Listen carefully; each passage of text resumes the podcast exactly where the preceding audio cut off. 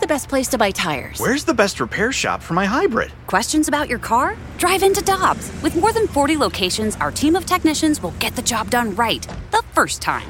For deals you can use, click on GoToDobbs.com now. For over 2 decades, E&B Granite has been St. Louis's trusted name for kitchen, bathroom, and outdoor space renovations that are guaranteed to bring new life into your living spaces. Their skilled team will provide you with personalized customer service, fast turnaround times, and prices you won't find with big box stores. Support local and schedule free consultation at enbgranite.com or call them at 314-645-9300, or better yet, stop by the showroom and explore their massive inventory. Again, that's enbgranite.com. Hi, I'm Dan for Dobbs Tire and Auto Centers, here to share the easiest way to buy tires. Come to Dobbs. With the best tire brands and the biggest inventory, you'll get your tires the same day at the lowest price, guaranteed. Next time you need tires, get into Dobbs. This is the BK and Ferrario podcast, powered by I Promise. Now here's BK and Ferrario.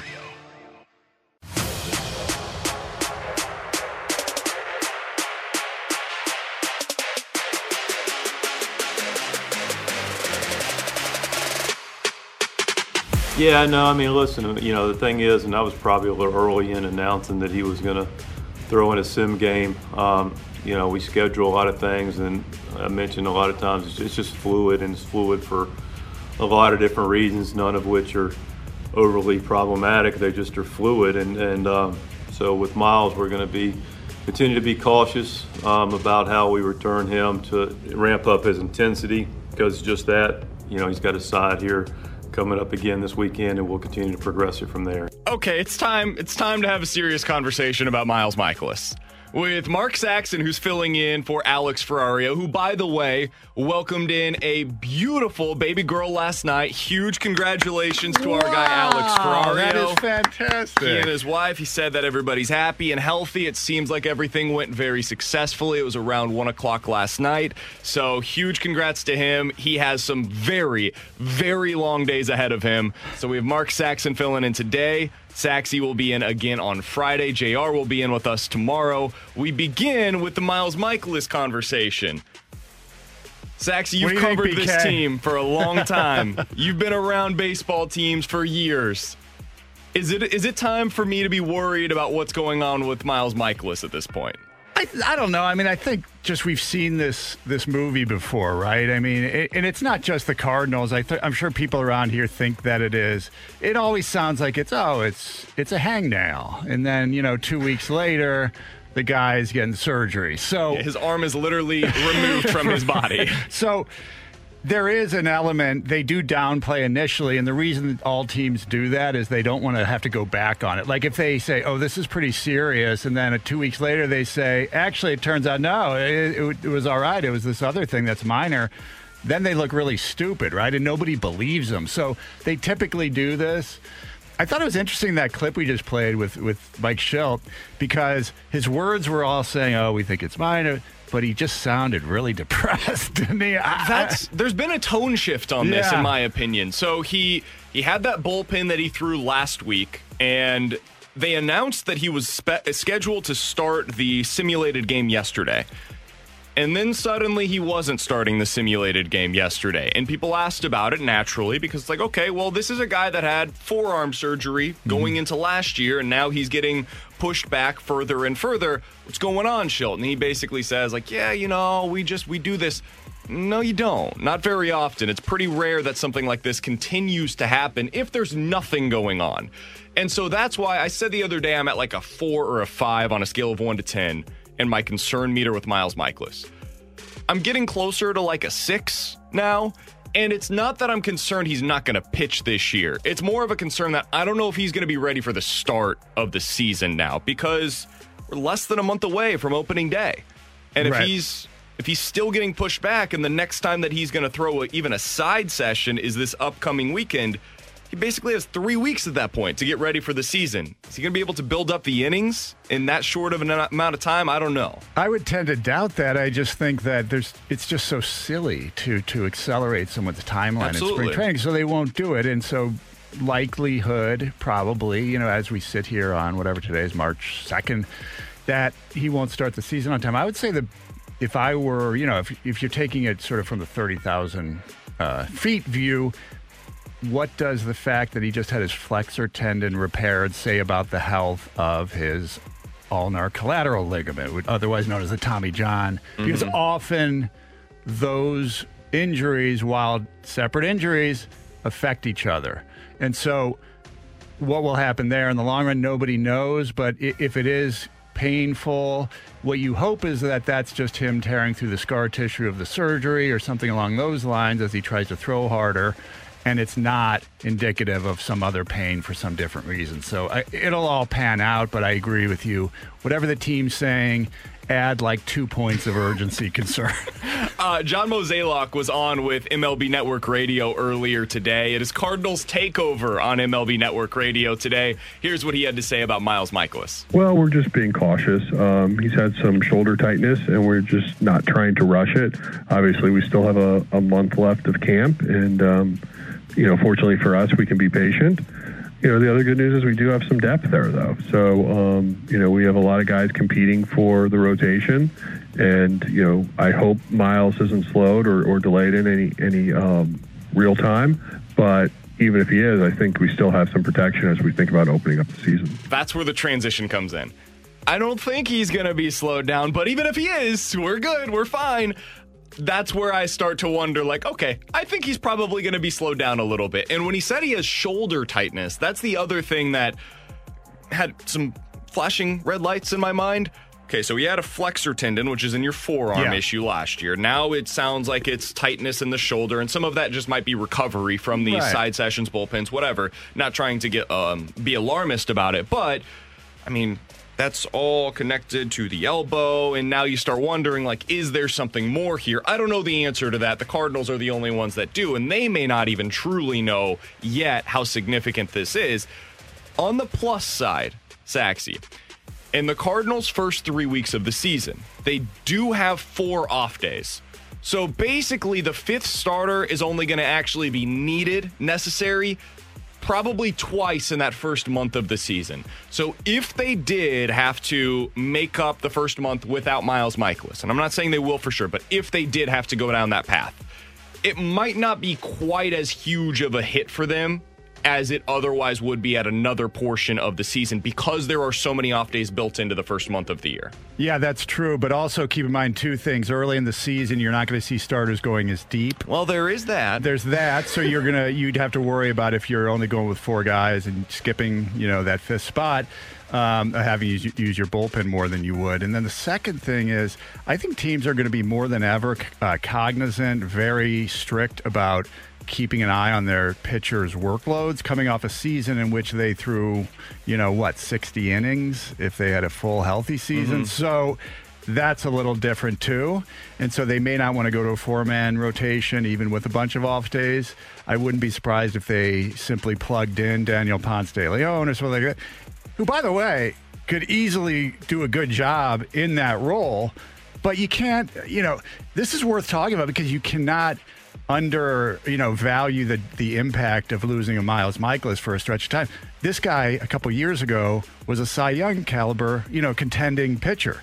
He's a really good pitcher when he's well, so it's a big storyline to watch. I agree. Yeah, you've got Ponce, you've got John Gant, Alex Reyes can maybe not get a starter's workload over the full season. Mm-hmm. I don't think that you're going to be there yet, but if you get him a couple of spot starts and he gives you 3 or 4 innings, you could make that work. They've got options here, and that's a positive. The question is, do you feel comfortable with what you have right now? And I'm guessing this is what they're asking internally, or they have at least asked it internally. Jack Flaherty, KK, Waino, Carlos Martinez, those 4, I think, as of now, are locked into your rotation. Now it's about that 5th spot with those guys that I previously mentioned. Are you comfortable with that? Do you think that this Mikolas situation will be fixed by May, early June at the very latest? Or there is a guy on the outside externally that is currently available in Jake Odorizzi. The Cardinals have made a move like this before with Kyle Loesch, where it was midway through spring training. They added him to the rotation. It ended up being a really good move for them. I don't know what Odorizzi is looking for. There have been reports that it's somewhere around 3 years and $45 million.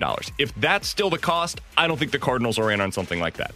But If he brings it down, if it ends up being a one-year prove-it type of a deal for him so he can hit the market again next offseason and try again, do you think that's something the Cardinals should or would consider? Yeah, I absolutely do, and it didn't surprise me when I saw that, you know, that name had surfaced.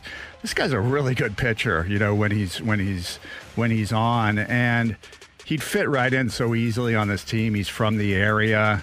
And by the way, when you think about a guy being willing to take one of these prove-it kind of contracts, you know, as we get into spring training here and he doesn't know where he's going to be playing next year, I would think that'd be a pretty good incentive to get going here pretty soon, especially for the guys like, you know, Odorizzi's reputation, like really loves baseball. Mm-hmm. Like you want to be down there with your guys, you know, pranking each other and also just like building up in a normal routine where you are ready for opening day. He waits much longer. He's not going to be ready for opening day, and that'll cut into the payday. So I'm thinking if I'm his agent, I'm a little more amenable to those kind of deals at this point. Yeah, I would think you're starting to get to the point where it becomes almost necessary. Right. If you're not getting those 2, 3, 4-year offers out there right now, I don't know that they're coming anytime soon, unless there is a significant injury to one of the contenders in their rotation. It's probably the only way it could come your way, and even then, that's still probably going to be a one-year deal. So right, but that probably will happen. I mean, how many,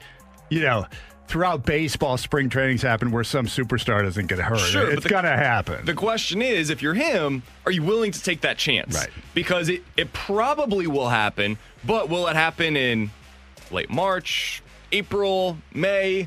That's the question that is hard to know for sure. And if you're Odorizzi, I would think you want some certainty. Right. Where am I moving my kids? Where is my family going to be spending the next calendar year at a minimum, right? I would like to know those things right now. And he doesn't have a whole lot of certainty in his life right now. Well, I guess a lot of us don't have certainty. But I would think that you would want to get that sooner rather than later. Right, and if you're the Cardinals, you would rather pay him $20 million for 1 year than $45 for 3, obviously, right? Of course.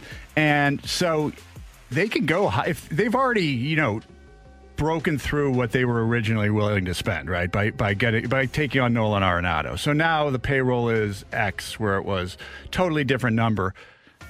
1 year, I mean, that's nothing to the long-term operation of this team. So if they could get him on even a very high AAV contract, I'm not saying Trevor Bauer, $45 million, but much higher than maybe it would show that he's worth. Yeah, maybe even like sense. A qualifying offer, right? Correct. $18, yeah. $19 million, if that's what it takes. If that means that you can actually compete at a really high level this year the way that you expect to, I think that becomes worth it for a team like the Cardinals. With Mark Saxon and Tanner Hendrickson, I'm Brandon Kiley. It's 11:11. Your time check brought to you by Clarkson Jewelers, an officially licensed Rolex jeweler. We've got a great show for you guys coming up today. Lots of baseball talk with Mark Saxon, and we've got Jim Duquette, former Major League Baseball general manager, coming up at 1 o'clock. Coming up next, though, former MLB manager Brad Ausmus. He's a 3-time Gold Glove catcher.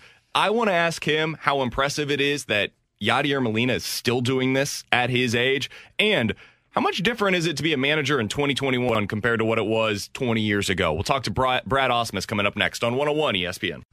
This is the BK and Ferrario podcast. Now here's BK and Ferrario.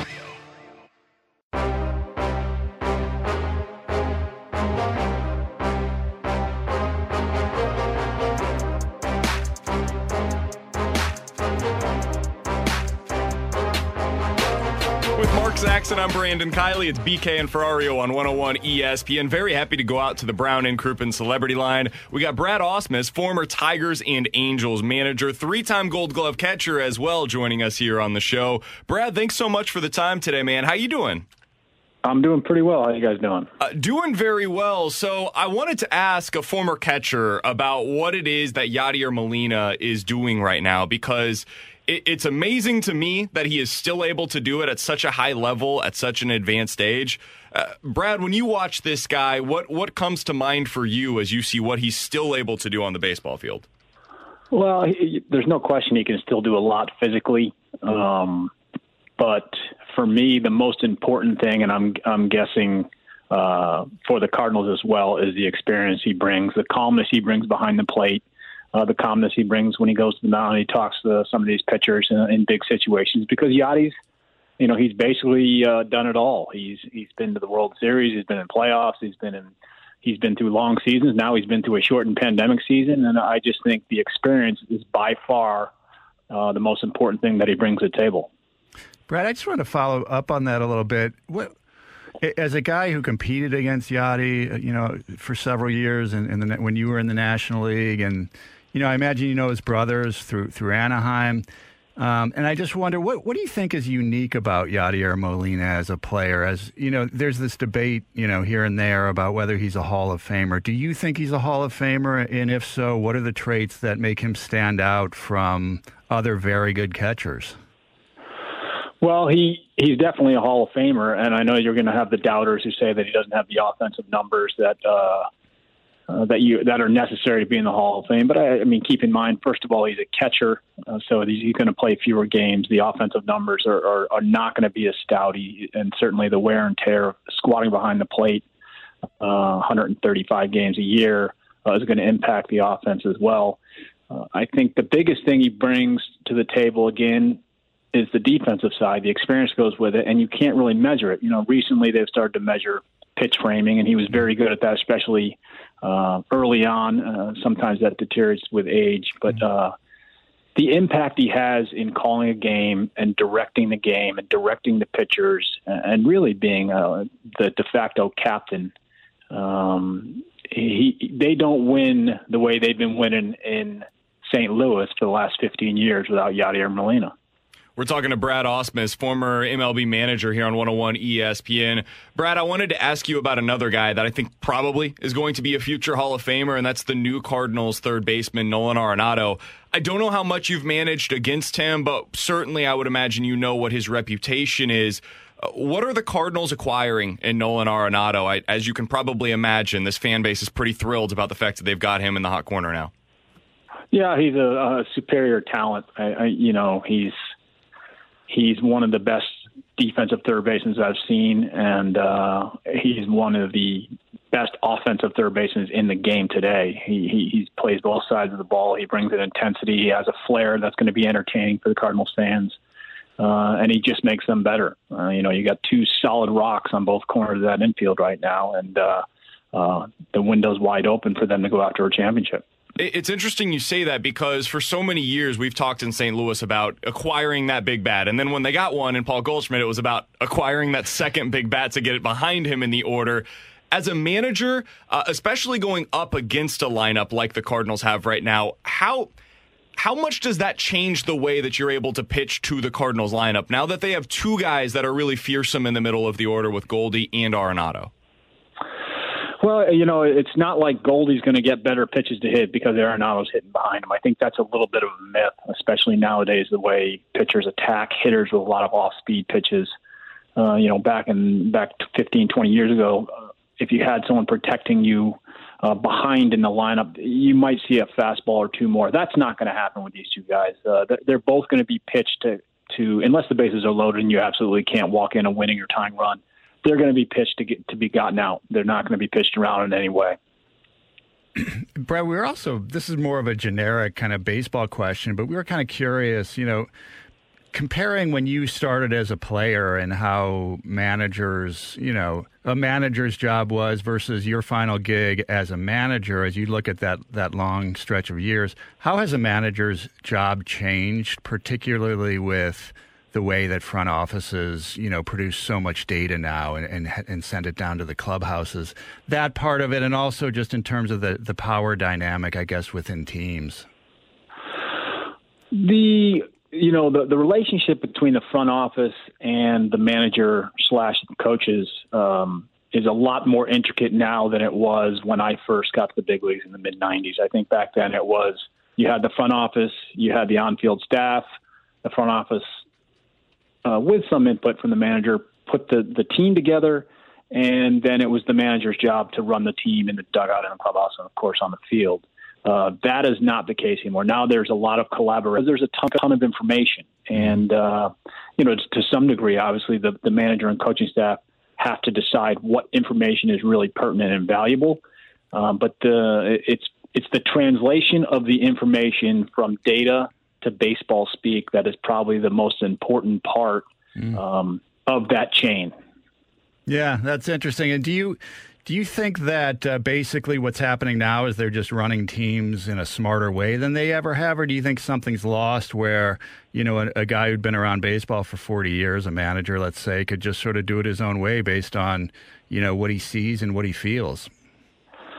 I think in a perfect world, it's a little bit of both. There's no question that as humans, you know, we're going to make mistakes that numbers can tell us to avoid. But to think that numbers are infallible, I think, is a huge mistake. You know, you can make numbers say a lot of things you want them to, but they're not infallible. I think it just what it does is it keeps us as humans honest. You have to be aware of them, but there are times where, you know what, sometimes there are times where the manager, the coach, has a little bit more information than the computer does in terms of the player's been playing a bunch lately. He's tired. He's got a little bit of a nagging injury, or he just needs a mental break, that type of stuff. So the numbers are very important, but they're not infallible. And of course, humans, we are infallible. We are fallible. Sorry. I'm also curious, Brad, kind of branching off of that a little bit. One of the things that's come out under a lot of scrutiny, one of the people that's come under a lot of scrutiny here in St. Louis is the hitting coach. Not that that's unique to St. Louis, but how has that job in your mind changed over the years? Because, I mean, we hear Jim Edmonds on the broadcast here in St. Louis all the time talking about it from a former player's perspective, but then you have the numbers that are thrown into it as well. How much has the hitting coach's job changed, and what can those guys do now for players that maybe they could or couldn't have 20 years ago? It's changed a ton. First of all, most teams have at least two hitting coaches. It's become it's the most intensive coaching position on the staff. You usually have two nowadays. Some even have three. You're talking about being in the cage all day long with tee work, with soft toss. You have early batting practice. You have better regular batting practice. But even beyond that, you have, again, a lot more information on the scouting side of it, and you have to prepare that for your players. You have to know the other pitchers. You have to know their tendencies. You have to know the data on them. And you have to be able to present it to them. There's a ton more video than there was 20 years ago when I first got up. Video was just in its infancy at that point. It's a difficult job to do. I will say this, though. A lot of these younger players now are coming up through high school, through college, with some of this information already. They've got this video information. They've got this data that they go to, you know, they're going to training facilities that have the technology and they have the data, and they are a lot more open to it. When Jim Edmonds and I were playing against each other, there was limited video. There was some limited video, but there wasn't all this data. It was more about feel. You'd get in the batting cage and the hitting coach would tell you what he saw, and you'd tell him how you feel, and it'd be a little bit of a back and forth. It's interesting that you say it that way. Brad, I know you're a very busy man. We appreciate your time today. Before we get you out of here, you said earlier you think the Cardinals are maybe in their championship window right now. Given how stacked the National League is, do you think this Cardinals team can actually compete for a championship this year? Yeah, I mean, I absolutely do. Baseball's going to be tough, but we're still rolling out of this pandemic thing, and the no fans in the stands early in the season may have an impact on teams' records, at least in the first half. Interesting. Brad, thanks so much for the time, man. Appreciate you hopping on with us today. All the best to you, and we'll talk with you again soon. All right, thanks, guys. Absolutely. That's former Tigers and Angels manager Brad Ausmus, three-time Gold Glove catcher as well, joining us here on 101 ESPN. I always find it interesting talking to guys that have been in that chair, that have seen kind of the transition, and Ausmus certainly has done that. He started playing in the bigs in 1993. He was a manager from 2014 to 2019, so he has truly seen from 93 to where we are today what the difference is between the managers then, the managers now, and the hitting coaches then, and the hitting coaches now. Well, just like who these dudes were when he came up, because I started covering baseball, and it was like, you know, these old, you know, dudes like Jim Leland and Lou Piniella and guys who just did it their way. If a front office had come to him with, a stack 5 inches thick of all this data on their players, you know how quickly that would have been in the garbage can. So it's just totally different now, and I think that's what he's getting at. I would venture to say now what you've got are former players you know, very quickly after their careers end or in the dugout managing, and it's just a different system, and they're essentially, in many cases, just relaying what the front office wants done on the field.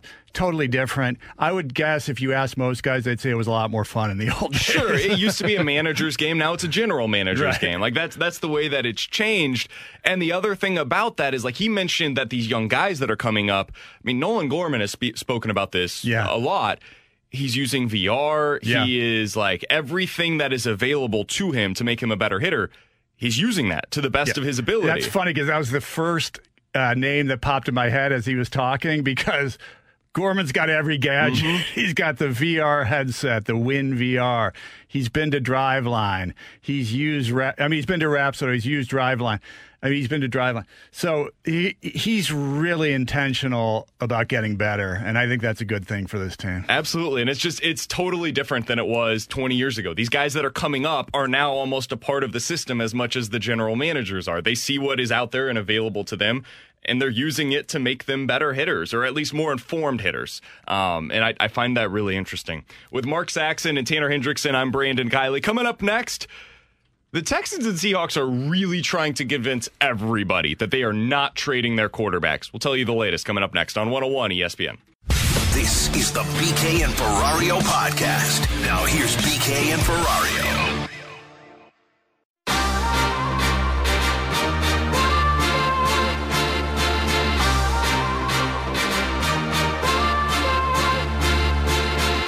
Keep hearing from the Seattle side, Seahawks are not going to deal him. They have nothing in the works. Russell Wilson himself does not expect to be dealt right now. But Wilson is watching the situation closely because he wants more in their push for a Super Bowl. He wants to see himself better protected, some future plans in place. If he doesn't feel like he's getting that in the next weeks or months, he could make this even more difficult, up the ante publicly. So we'll see. Maybe that opens a door for the Bears. That was Jeremy Fowler on ESPN earlier today. The Seahawks are doing everything they can publicly to make sure that we all know, hey, we're not trading Russell Wilson. That's not something we're interested in. The Texans seem to be doing the same, basically suggesting we're not even picking up the phone. You can call us all you want. That phone's going to be ringing off the hook. We're not touching it. We're not willing to trade those guys. Now, you can believe them or disbelieve them, but that's what they are suggesting. Vegas seems to believe them. So there's some odds that came out yesterday, and the Seahawks are the overwhelming favorite to be the team where Russell Wilson plays to start the 2021 season. Same thing for the Houston Texans with Deshaun Watson. They are viewed right now as the favorite for where he will play going into next season. With Mark Saxon and Tanner Hendrickson, I'm Brandon Kiley. Saxy, are you buying into what these teams are selling, or do you think this is going to go the other way and by the draft, we're going to start hearing something differently? I'm buying in on Seattle. I think I just think that one's going to work out in the end. Not as sure about Texas because is that a well-run organization? No. It doesn't seem to be, right? Not. And so you wonder whether what were the Rockies saying a year ago about trading Nolan Arenado? Okay, what did we learn from that here locally? A superstar player can make it very difficult on a team to keep that player simply by opening their mouth when the reporters are around. It's very simple. Mm-hmm. You just explain what's going on, and people are going to sympathize with you because you're the guy they see on TV that they love watch hitting the home runs, right? Same thing with Deshaun Watson. They're going to side with him over management, so the team could be forced to move him. If he doesn't think they have the pieces there or they're not going to build for him, he could force that, I think. I think Russell Wilson, this is more just me basing on what I know about their personalities. I think he'll probably try to get some things more that he wants. And if they don't give him better protection, by the way, he should leave. That's ridiculous the way they block for that guy. It's wild. I can't believe that we've arrived at this place where it's like, hey, 10 years in, Russell Wilson's still asking for better offensive linemen. Like, yeah, maybe you should just go ahead and listen to the quarterback and say, yeah, okay, we'll invest a little bit more at that position. Tanner, are you on the same wavelength? Do you think that these guys are both going to be in the same spot going into the year? Yes, I think Wilson, I'm pretty confident still that Wilson will stay in Seattle. Yeah. Watson is more of a question mark for me, but if I'm the Texans, I'm saying, hey, if you're going to retire. We still have the rights to you. We'll just hold on to you. And then you can kind of flip the narrative on the player, because the player comes out to the media, this organization stinks, and then he doesn't show up to camp. And then what do we see? We see teams turn this around on players sometimes. And I think that's what the Texans are going to try to do, whether that's successful or not. I don't know, but that's what I would do if I were the Houston Texans. I think that the Seahawks and Russell Wilson will try this one more time. I think that they'll go through this upcoming year, and if things go well, if they win, I think Russ will be a long-term Seahawk. If things go poorly, I could see this time next year us having a more serious conversation where it's like, I think Russ is actually going to get traded. Right. I do not believe that's going to happen this offseason. With Deshaun Watson, I find this really interesting because they've entered the Tyson zone down in Houston, where it's like, I will believe any story. You could tell me anything about what's going on down in Houston. Maybe true, may not be, but I'm going to believe it. Like, it could be on a Reddit thread, and it's some conspiracy theory about what's happening inside of that organization. I have every reason to believe that it's true based on the way that they have promoted a guy that was a team chaplain like 3 years ago. So I think what could happen there, I hope this doesn't happen for the sake of any Texans fans that are listening to us right now. What I fear for them is a similar situation to what happened last year with, or 2 years ago, I guess, with Jadeveon Clowney, where they wait, think that things are going to get better, and then, oh, we're in training camp, Jadeveon Clowney's serious, he doesn't want to play for us on the franchise tag, we got to trade him for a third-round pick or whatever. Or with DeAndre Hopkins, where it's like, wait, oh, he's going to get traded, and we're going to get nothing in return for him. If the Texans decided to trade Deshaun Watson prior to the draft, they could get a massive haul because it includes picks from teams that have a ton of draft capital in this upcoming draft. That changes once that deadline passes. Those teams no longer have the same draft capital because this year's capital is gone. Those picks have more value without a name next to them. This is strange to say it this way, but it's true. They have more value when you get to make the choice than when the other team is making the pick for you. So the Texans could run into a situation where they want to play hardball with Deshaun Watson and wait until it gets closer to training camp. But by doing so, the only person you're really screwing out of a better haul here is yourself. So I think that if I'm the Texans, the draft is a deadline for me. If he's traded by then, end all be all, it's done. If he's not, I think that if you're the Texans, you have to hold on until this time next year, regardless of what that means for your team, regardless of what that means for Deshaun Watson. I think you've got to be in this for the long haul if you go that route. So you told us basically that you think they're outright lying when they say that they have no interest in trading, because when you say between now and the draft, that's what, a month? Yeah. A month. So if they're not talking about it, they're probably not going to get a deal done in a month. I guess it could happen quickly, but I guess you even see draft day deals. Maybe it'll be the deal that goes on 5 minutes before the draft and they get, somebody's number 11 overall pick, right? Maybe. Those things, if you're waiting that long, that seems crazy to me. Why? Like, are you waiting for them to be on the clock to know if your guy's there? Leverage them, put the pressure, I guess, but if I was that other team, like let's say it's the Carolina Panthers that they're looking to trade with, right? If I'm the Panthers, I'm like, the only person you're leveraging is yourself, because once my pick comes on the clock, it's actually you that's wasting this opportunity, not me. I'll go take somebody in this draft and I'll figure it out next year if I need to, but you're the one that's missing out on this draft capital right now if you don't decide to make this deal. So I think the Texans might actually put themselves into a worse situation if they wait all the way up until draft day. So to answer your question, do I think that they're lying to us? I think they're telling the truth, actually. Okay. And I think that's part of the problem. Like, the fact that they're telling the truth is very problematic in that if Deshaun Watson's serious, and he very much seems to be serious, you're really going to just like let this thing go? Yeah. And you're gonna wait until you get into the season. It reminds me, and I'm not making this comparison just because it's in the same city, but it reminds me in some ways of the James Harden situation, where Harden came into Rockets camp and the Rockets were like, yeah, we're willing to get uncomfortable. Well, how uncomfortable? Like, uncomfortable enough for this dude to be at strip clubs the week before the season while you've got all these protocols? Because that happened. Yeah. Uncomfortable enough for him to gain like 40 pounds in the offseason and come in completely out of shape and disinterested and throwing basketballs like out of bounds? Because that all happened. And eventually they weren't comfortable with getting uncomfortable and they traded him. That's going to happen eventually with Deshaun Watson. It's just a matter of when, not if. So if I'm the Texans, the thing that I need to do, as much as this is crazy that it's happened, but I think you have to trade him by the draft if you're the Texans. It's the best way forward for them, and it's their own fault they're in this situation. It never should have got here. Now I just want to see this go down, because I want to see Deshaun show up to training camp 40 pounds overweight, like with a big pot belly or something. Like, that could, based on his game thing. Yeah, right. that could be slightly detrimental to his game. I would say so. I did want to ask you guys, because I'm not a huge fan of this guy, but Colin Cowherd yesterday put out his top 2021 quarterback tiers, right? Mm-hmm. So who's the top tier in the NFL at quarterback? For him, it's Russell Wilson, Tom Brady, Aaron Rodgers, and Josh Allen. Those are the top four quarterbacks in the league right now. I did not mention the name Patrick Mahomes. I did not mention the name Deshaun Watson. He also included on his tier 2 of NFL quarterbacks, Jimmy Garoppolo, who the 49ers appear to be doing everything they can to get rid of and to upgrade from. So that seems a little bit insane to me. I'm curious for you guys right now, who would be in your top tier? Like if you were making a list of the top of the line quarterbacks in the league right now, Tanner, who would you have on that list today? So the four in my tier 1 are Patrick Mahomes, Aaron Rodgers, Tom Brady, and Russell Wilson.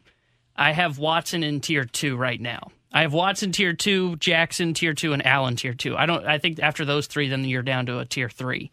So I do. There's no doubt in my mind Mahomes is the top tier. That's insane. The idea that this guy is actually going on a nationally syndicated radio show and saying Patrick Mahomes is not as good as Wilson, Brady, Rodgers, or Josh Allen. We just saw that game, and so, Patrick Mahomes destroyed him. So are you saying you can get attention by saying provocative, outrageous things? I'm part of the problem. Outrageous. Here. I apologize. How is Patrick Mahomes not on that list? It's insane. It's absolutely insane. MVP to me. Front runner every single season. I think if you were to just isolate his abilities versus Tom Brady's, you'd probably say he's a better overall quarterback, but I would give it to Brady just because he just beat him. Yeah. So I have for sure Mahomes in there. I have Brady, Rodgers. I would put Josh Allen in there just because I thought last year he was just on the cusp of being in that group. And then at the end, as he made those improvements, and he also has that special little thing that the Bradys and some of these guys don't have. He can really truck and take off down the field and make a bad play, a good play. I just think he's got all the elements and the talent is just off the charts. So I think he'll get better. It's funny because I've got the same top tier as you do, Tanner. Mahomes, Rodgers, Brady, Wilson. I do not have Josh Allen there yet. He would be on that second tier for me. He's cuspy. I agree with that. He's really close. I think I wouldn't be surprised if after next season he's there. Mm-hmm. Deshaun Watson's another guy that I have in that second tier with Josh Allen. I think Justin Herbert deserves to be there now. Oh, yeah. He's coming. I thought about it, but to me, it's still early to say he should be tier 2. But I was looking at the teams and going through quarterbacks, and I went, wow, there are not that many great quarterbacks in the NFL. There's a lot of good ones. Mediocrity. There's good ones, and there's a lot of mediocrity. But Justin Herbert did it as a rookie with not necessarily the greatest offensive coaching staff, potentially. What happens when he gets a really good quarterback guy there? I don't know. I think there's something. I always liked him at Oregon. I thought he was going to be good. I was surprised he was that good in his first year in the NFL. And when I saw him, so that first game that he started was against the Chiefs. And they told him 15 minutes before, hey, you're starting because Tyrod Taylor just got poked in the chest with a needle and his lungs collapsed. So I was really impressed in that game because he came out and he was slinging it immediately. Yeah. That offense looked completely different than it had with Tyrod Taylor as the starter. So I'm in on him. I am 100% in on him. I want to be on the ground floor of the Justin Herbert hype train. One name that I nearly put in my second tier was Baker Mayfield. I thought he looked really good last year. And, well, compared to his previous seasons. You think Baker's on the same level as Josh Allen, Deshaun Watson, and Justin Herbert? So here's the question. Is Baker Mayfield an elite quarterback, or is he an excellent game manager? That would be my question. And I would put Garoppolo in that game manager category. He didn't make my tier 2, so he probably would be my tier 3 quarterback, and I would put him probably with Jimmy G there. Yeah. I do think, look, I don't completely understand moving on from Jimmy G in San Francisco. He was hurt most of last year. He got you to a Super Bowl. Granted, I say that, and I know Jared Goff got the Rams to a Super Bowl, and you look at where he is. To me, Jimmy G's still a good quarterback. I don't think he's tier 2. Yeah. I think he's tier 3, and I think he could make San Francisco a competitor in the NFC West for years to come. His problem is health. If he could stay healthy, I've got no issues with him, but he can't seemingly stay on the field. So that's my biggest issue with Jimmy Garoppolo right now. To your point earlier, Tanner, I think there's a lot of pretty good quarterbacks in the league. you have less of the, oh my God, how is that guy a starter than you ever have before? But yeah, you're still always going to have 4, 5, 6 elite level quarterbacks in any given season. That's where we are in the league now. And it's kind of always been that way. With Mark Saxon and Tanner Hendrickson, I'm Brandon Kiley. 65780 is the Air Comfort Service text line. Questions and answers coming up next. This is the BK and Ferrario podcast. Now here's BK and Ferrario. 65780 is the Air Comfort Service text line from the 618. Guys, did you watch the Illinois game last night? What'd you think about the Illini dominating Michigan on the road without their best player? Tanner? Championship bound. I know you're an Illini fan. I'll let you get your takes off. I want to remind you, earlier this year, they did lose to my Tigers. I don't remember that. That did happen. No, it didn't. So let's just keep that in the back of our mind. Google it and show him. He doesn't remember. No, I did the old Men in Black technique where I held up my little stick and it flashed. That's why I think you need a little reminder. No, should we get like the box score? Let's get some highlights. We can pull that up. I'll continue to forget that one.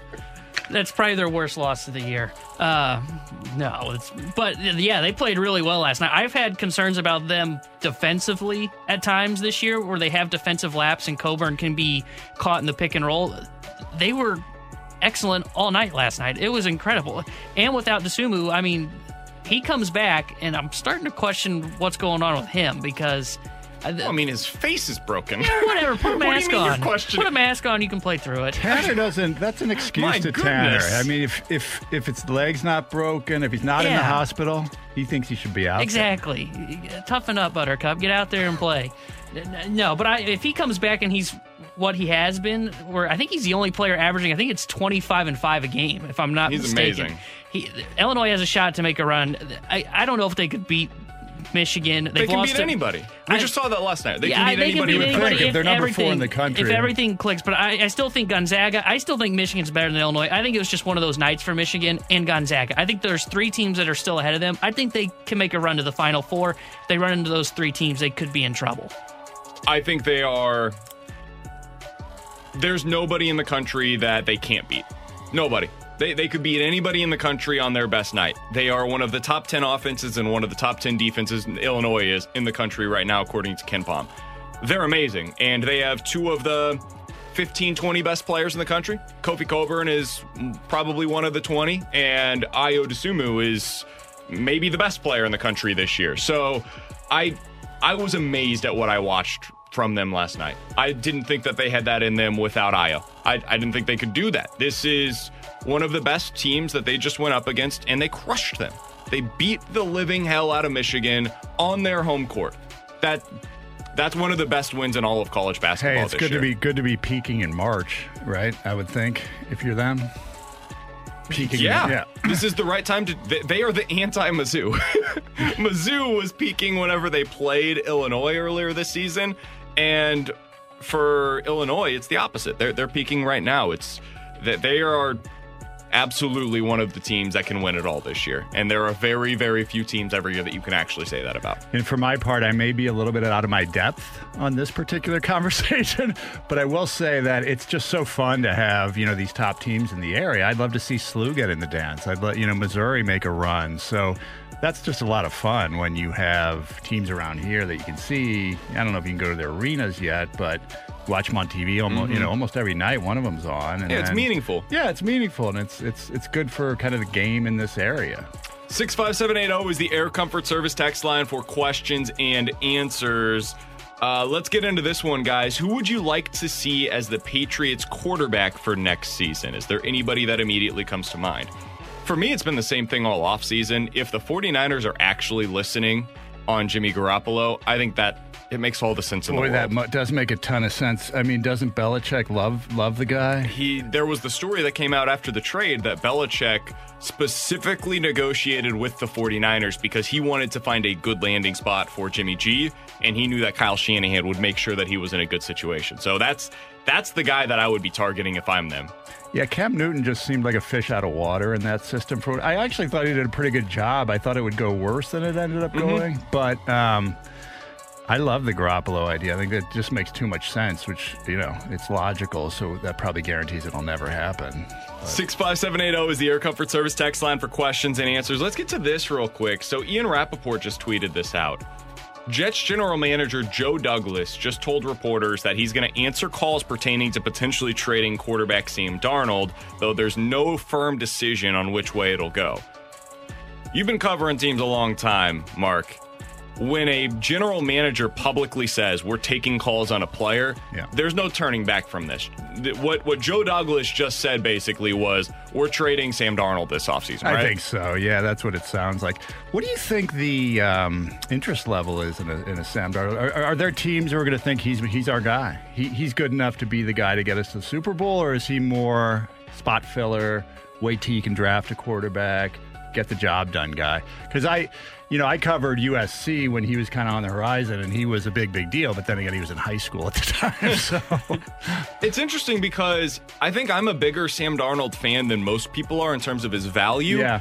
Just because he's been in the worst possible situation. And can you even judge? Do we know what he is at this point? No, and he might be terrible. He might be really, really bad. I think he very well may, though, have a Jameis Winston-esque career path where Jameis, for years, was the laughingstock down in Tampa Bay.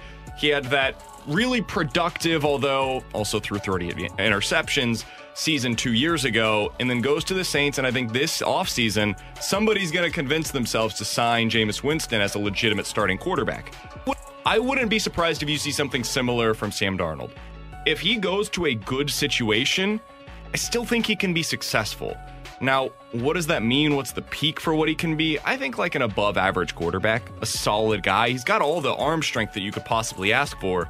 But it's about getting him to the right situation. Where is that? I would say probably New Orleans. So you think he could be Matthew Stafford? Maybe a little below that. A little below that? Yeah. Okay. Yeah, like the 16th best quarterback in the league. I think that's probably the ceiling right now for Sam Darnold. So Garoppolo. I know, yeah, there's something similar to that. But more like high risk. Yeah, so when it looks good, it's going to look great. Right, yeah, right. I think that's probably what you see from Darnold. Yeah, I agree with you. He's probably a middle-of-the-pack quarterback, but I don't know if I want to trade for him to be my starter. If I'm going to acquire him, it's going to be... Look, you were in a terrible spot, but we want to see what you have. You're going to sit behind someone, maybe learn for a year. That might make a lot of sense. Sit behind Big Ben, learn from him for a year, see what you have. If you like what you see in camp, then you can re-sign him, because I believe his deal's up after this year, if I'm not mistaken. That's what makes it interesting, too. He's only got 1 year left, so he has to go either prove it as a starter or prove it as a backup and then re-sign for whatever his value is then. Yeah, I think Pittsburgh makes a lot of sense for him as well. The NFC, and I don't know if they're going to be that selective with a guy like him. I think New Orleans. I think it's one of those teams that is moving on from a veteran quarterback either now or in the near future. One of those teams makes a lot of sense for him. Hell, maybe Atlanta. Maybe Atlanta is a place that you could look at that as well with Matt Ryan at the back end of his career. Yeah, that contract's running out soon, right? 65780 is the Air Comfort Service text line. Last one for you guys here for questions and answers from the 314. Saxy, is it a concern that the Cardinals are not putting up very many runs in spring training so far? I would say it's a concern. If this were the end of, the games and they didn't look offensively really in sync, I would be a little more concerned. But right now, I think these guys are coming down there and they're just not ready for the stuff they're seeing. And you're probably seeing that around baseball. My goal for this spring for the Cardinals, by the way, is for them to go like 0-0-30. I want him to tie every game. To never win or lose a game. Give no input into how they're going to. Yeah, I have no concern on the offense. I mean, we haven't really seen, besides that first game, we haven't seen the full lineup or a lot of regulars in there. There were a couple in there yesterday. I think there's only 3 or 4 in today. So, yeah, I have no concerns yet. It's only game 2. If we get halfway through spring and they're still not scoring, then I'll show some concern. By the way, the game has been pushed back about 15 minutes. There was a little bit of a rain delay down in Jupiter. If you were curious, the lineup today, Tommy Edman is leading off, playing second. Paul DeJong batting second today, playing short. You've got Nolan Arenado batting third. Carlson is batting cleanup. Austin Dean getting in the lineup in left field, batting fifth. Kisner sixth behind the plate. You've got Lane Thomas in center today. Justin Williams is your designated hitter, batting eighth, and John Nagowski batting ninth and playing first base. KK is on the mound for the Cardinals today. So we'll have more on that throughout the day.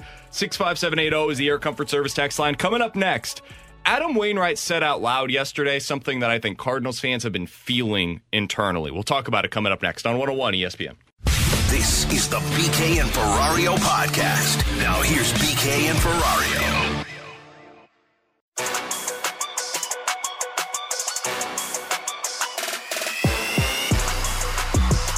With Mark Saxon, who's filling in for Alex Ferrario today, I'm Brandon Kiley. That's Tanner Hendrickson. It's BK and Ferrario on 101 ESPN. So if you're a Cardinals fan, you've probably been feeling pretty excited about this team. The ratings would certainly indicate that. Fox Sports Midwest drew its highest spring training ratings in 4 years on Sunday for the opener of spring training. That's awesome. So people are watching, and it was a 50% increase over last year's spring training opener. There's a reason for that. It's because this feels different. There is a different level of excitement about this team because of Nolan Arenado, because he is the great white buffalo that everybody's been waiting for. Yesterday after the game, Adam Wainwright was asked about, what was it like to be a free agent? And did you ever really give consideration to going elsewhere? Had you thought about what that would be like? And I thought Adam Wainwright's response to that question also gave a little bit of insight into how we are all feeling about the team right now. Here's what Waino had to say. What is interesting is every now and then this spring training, I'll see somebody that I know their name, just from being here forever and say, hey, how you doing? How's your family? Well, how's the off season? Blah, blah, blah, and have normal conversation and I walk away with that conversation going, if I had gone somewhere else, I wouldn't have known anybody. I wouldn't have known so-and-so's family and what their offseason was like. It would have been a totally different start. Now, I'll be honest, part of that seemed kind of interesting to me, seemed kind of a new adventure, but I'm liking the new adventure we're having inside the same clubhouse at the moment. That seems like a cool one for me. That last part that he said there, this is a new adventure inside the same clubhouse. That's kind of how I feel personally watching the Cardinals right now. Yeah, it's mostly the same club. Like, if you look at last year's team compared to what they have right now, it's not all that different. You lose Colton Wong, you lose Dexter Fowler, but you bring back Waino, you bring back Yadier. It's really one guy that is truly different, and that's Nolan Arenado. But it's also kind of refreshing that they're actually giving the young guys a chance. You're going to be able to see what it looks like to see these young outfielders. Dylan Carlson's going to play every day in right field this year. Let's see what they've got out of Tommy Edman at second base. That's refreshing to me. So it's kind of the same clubhouse, but it feels almost like a fresh start for a lot of these guys. And I feel like Waino put that better than I ever could. And hearing that yesterday from him kind of reminded me of why I have so much more anticipation for the Cardinals this year, really, than I have any season since probably 2015. And I think that's justified. I mean, they when you get a 4 or 5 WAR player in 2 out of the 3 off seasons with Goldschmidt and Arenado, then that is something that it is different. It is a different feeling team the minute they got the superstar. Mm-hmm. The other thing that comes to me when I listen to Adam talk is why? How many times have we seen a superstar player leave a place, go to another place, and just be awful for 2 or 3 months? It just seems like that's the more common pattern than the other way. And you got some insight into that when you heard Adam talk there. You go to a place, a new workplace, where you don't know anybody. There's no comfort there. You don't know how they, what they do medically. You don't know what they do in terms of training techniques. So you could see why guys like Yachty and Wainwright were so intent on staying here. Their comfort zone is built in. Everybody in that complex knows what they need to get ready. And so that's when you're a professional athlete, those things are huge to you. Well, think about it even from our perspective, right? Yeah. Or if you're listening, you've probably had an experience where you've changed jobs. I know when I moved out to Kansas City, it's like, okay, where in the world are the restrooms? What's the key that I need to be able to get into this area as opposed to that area? Who do I go to whenever I'm trying to figure out my tax situations, right? Like there's a city tax here. What do I do for that? All of these different things that you don't even think about when you're like, oh, I'm going to accept this new job. They start adding up a little bit, and maybe it's a week, 2 weeks, a month that it takes to be able to truly adjust. but that's an adjustment period. And the other thing that you know about with all of these guys, there's so much about that clubhouse too that's a part of it. It's an ecosystem. And so when you're a guy like Waino or Yachty, you're a significant part of that here in St. Louis. What's it going to be like when you go somewhere else and you view yourself as a leader, but you kind of have to earn that in another clubhouse? That's got to be a little bit different for them, too. So it always made sense for both guys to be back here for all of those different reasons. Yeah, I will say in baseball that there's a social system that rewards longevity. So an Adam Wainwright, had he walked into, I don't know, let's say just say the Cleveland Indians clubhouse, they would have definitely bowed down to him for having, 15 years in the big leagues. Sure. That would have been automatic. He would have gotten a good number. He'd have got a good spot in the locker room. The weird thing about being in a baseball kind of ecosystem is how incredibly socially stratified it is. Anywhere from the best player on the team all the way down to the fringe guy who was like a minor league invite. It's just enormous how differently these guys are treated. So that's also goes into it, right? Is Yadier Molina? He hasn't banked goodwill if he goes to the New York Yankees. They're going to judge him on every at bat he has. It's like he's starting new. He does it here, and they understand all the great things he's done. So all of those things go into the psychological aspect. So that's one side of things with the older players on the Cardinals. The other side of things, there was some news for the younger players in the organization yesterday. Major League Baseball, I can't believe that we're doing this on March 3rd, but here we are.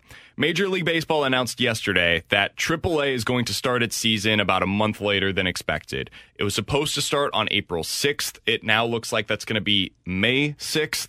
So teams are going to set up alternate training sites, once again, similar to what they had last year.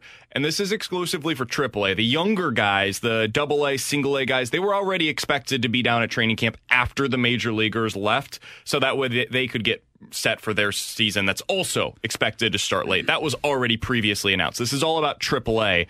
John Mozeliak earlier today was asked about this, and he was asked about how the delay of the minor league season could impact the Cardinals' decisions for their roster. Here's what he had to say earlier today. No, I definitely think that's going to play into how we think about who goes north versus who can stay down here and get work. So obviously, with the alt site not likely being able to have games, and you're going to have a limited number of roster spots, ultimately I think some of the younger players that could maybe benefit from development, it might make more sense to keep in this camp, or I should say the April camp. That's really interesting to me because I'm trying to think of who immediately comes to mind, but I would think a guy like Nolan Gorman probably will stay down there to be able to stay at that camp because he's talking about specifically development. I also wonder what that means for if they do get an extra year of club control, the options on Justin Williams, and it sounds like that's at least in play now. Mm-hmm. I wonder what this means for him, because if they can just send him down to Springfield and he's readily available to go back and forth between there and here, I would think you'd probably start the season with him down in Springfield so that way you can have more of your bullpen options available at the big league club. Does that make sense to you? Yeah, I would think so. They would love to have that option with Justin Williams. I don't think there's any question about it. What's the interesting about this moving the AAA season back, that was a very poorly guarded secret. I remember talking to, I did a feature on Zach Thompson back in January, and he was saying the rumor among minor league guys is that the minor league season's going to be pushed back a month. So they kind of all knew that. This is not super surprising to people in baseball.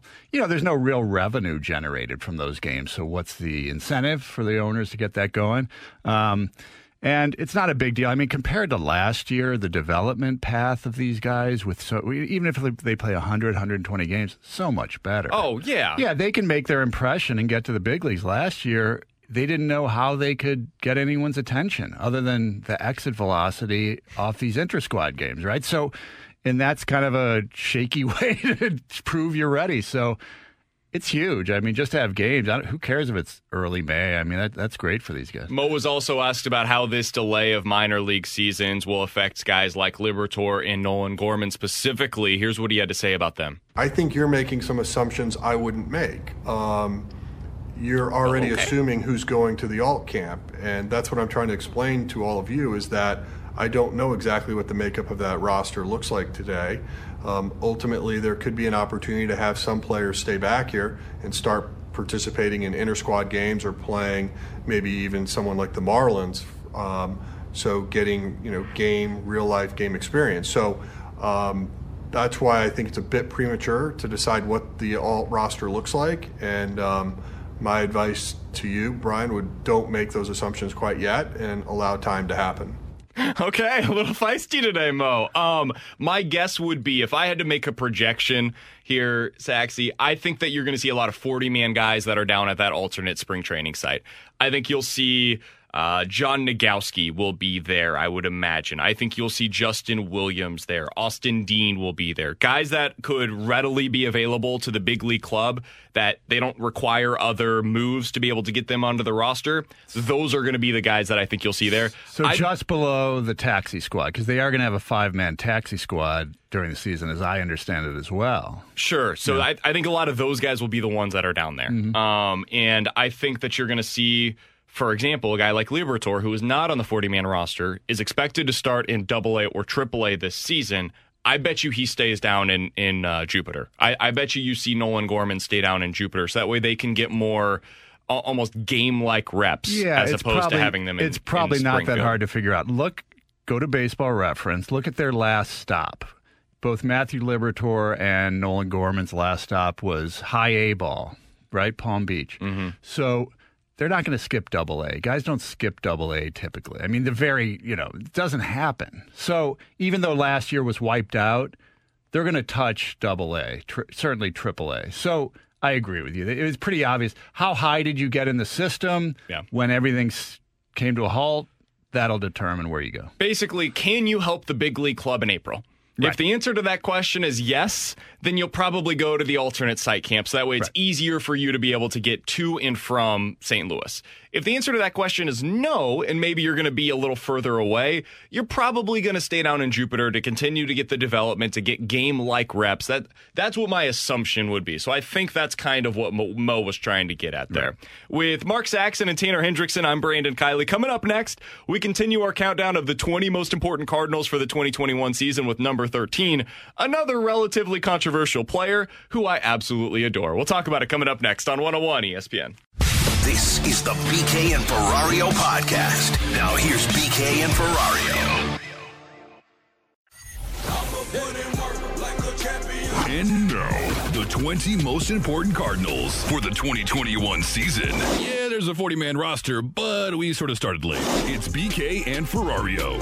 Number 13, Harrison Bader. He's only allowed 5 home runs. And maybe he's given up 6. How about 6? It's gone into right center, and a home run and a long one off the bat of Harrison Bader. We get to number 13 on our countdown of the 20 most important Cardinals for the 2021 season. It is Harrison Bader. Let's recap where we've started from. At number 20, we had Justin Williams. At number 19, it was Edmundo Sosa. Number 18, Genesis Cabrera. Number 17, Lane Thomas. Number 16 was Jordan Hicks. And then this week, we continued with Alex Reyes at number 15. Carlos Martinez yesterday was number 14. And we continue, number 13, Harrison Bader. Let's start with this. I like Harrison Bader. I'm a Harrison Bader fan. He's a really fantastic defender in center field. He has absolutely crushed lefties in his career. He's an 855 OPS against left-handed pitching for his career. His problem is he's been awful against right-handed pitching, and he really struggles against the slider away consistently. Now, that's an issue for a lot of hitters in baseball, a lot of young hitters specifically. Bader in particular is pretty bad against that. He's now 26 years old. He's going to be 27 by the end of this season. He's no longer a young player. It's time to really start producing. Saxy, where do you view Harrison Bader at this point of his career with the Cardinals? What are realistic expectations for him going into this season? I could tell you just from the Cardinals' perspective, and this goes back 3 years or so, they view him absolutely as an everyday player, and they think there's more in there. They think there's superstar potential in there. Well, maybe not superstar, but all-star potential in there because of his athletic ability. This is a team that values athletic ability, probably higher than just about any other team out there. So, and when a guy like that has that much ability, he's fast, he has fast twitch, whatever that is, if he figures it out, it can happen quickly. As you said, I mean, The reason I think it's so frustrating with Harrison Bader at times is we all see the same thing over and over, right? We see that, as you mentioned, it's a right-hander with a good hook. He just looks defenseless against that guy. And then also when you get to the playoffs in his first game in the first game of both playoff experiences he had were 0 for 5s with all strikeouts. The golden sombrero wasn't a great look in that first game against the Padres. So he does it in some but again, you're talking about a guy with elite defense in center field, still at that level, and an above average bat. That's an everyday player. I think he's done enough to be to deserve that name, that everyday center fielder at this point. I agree with you. I think he is an everyday player. I don't think he has to hit to be an everyday player, too, just because he's so good defensively. And to me, center field is the most important position on the diamond with shortstop right behind it, because a good center fielder can prevent doubles in the gap, and especially at bigger ballparks. Like you look at a San Francisco, you look at a San Diego.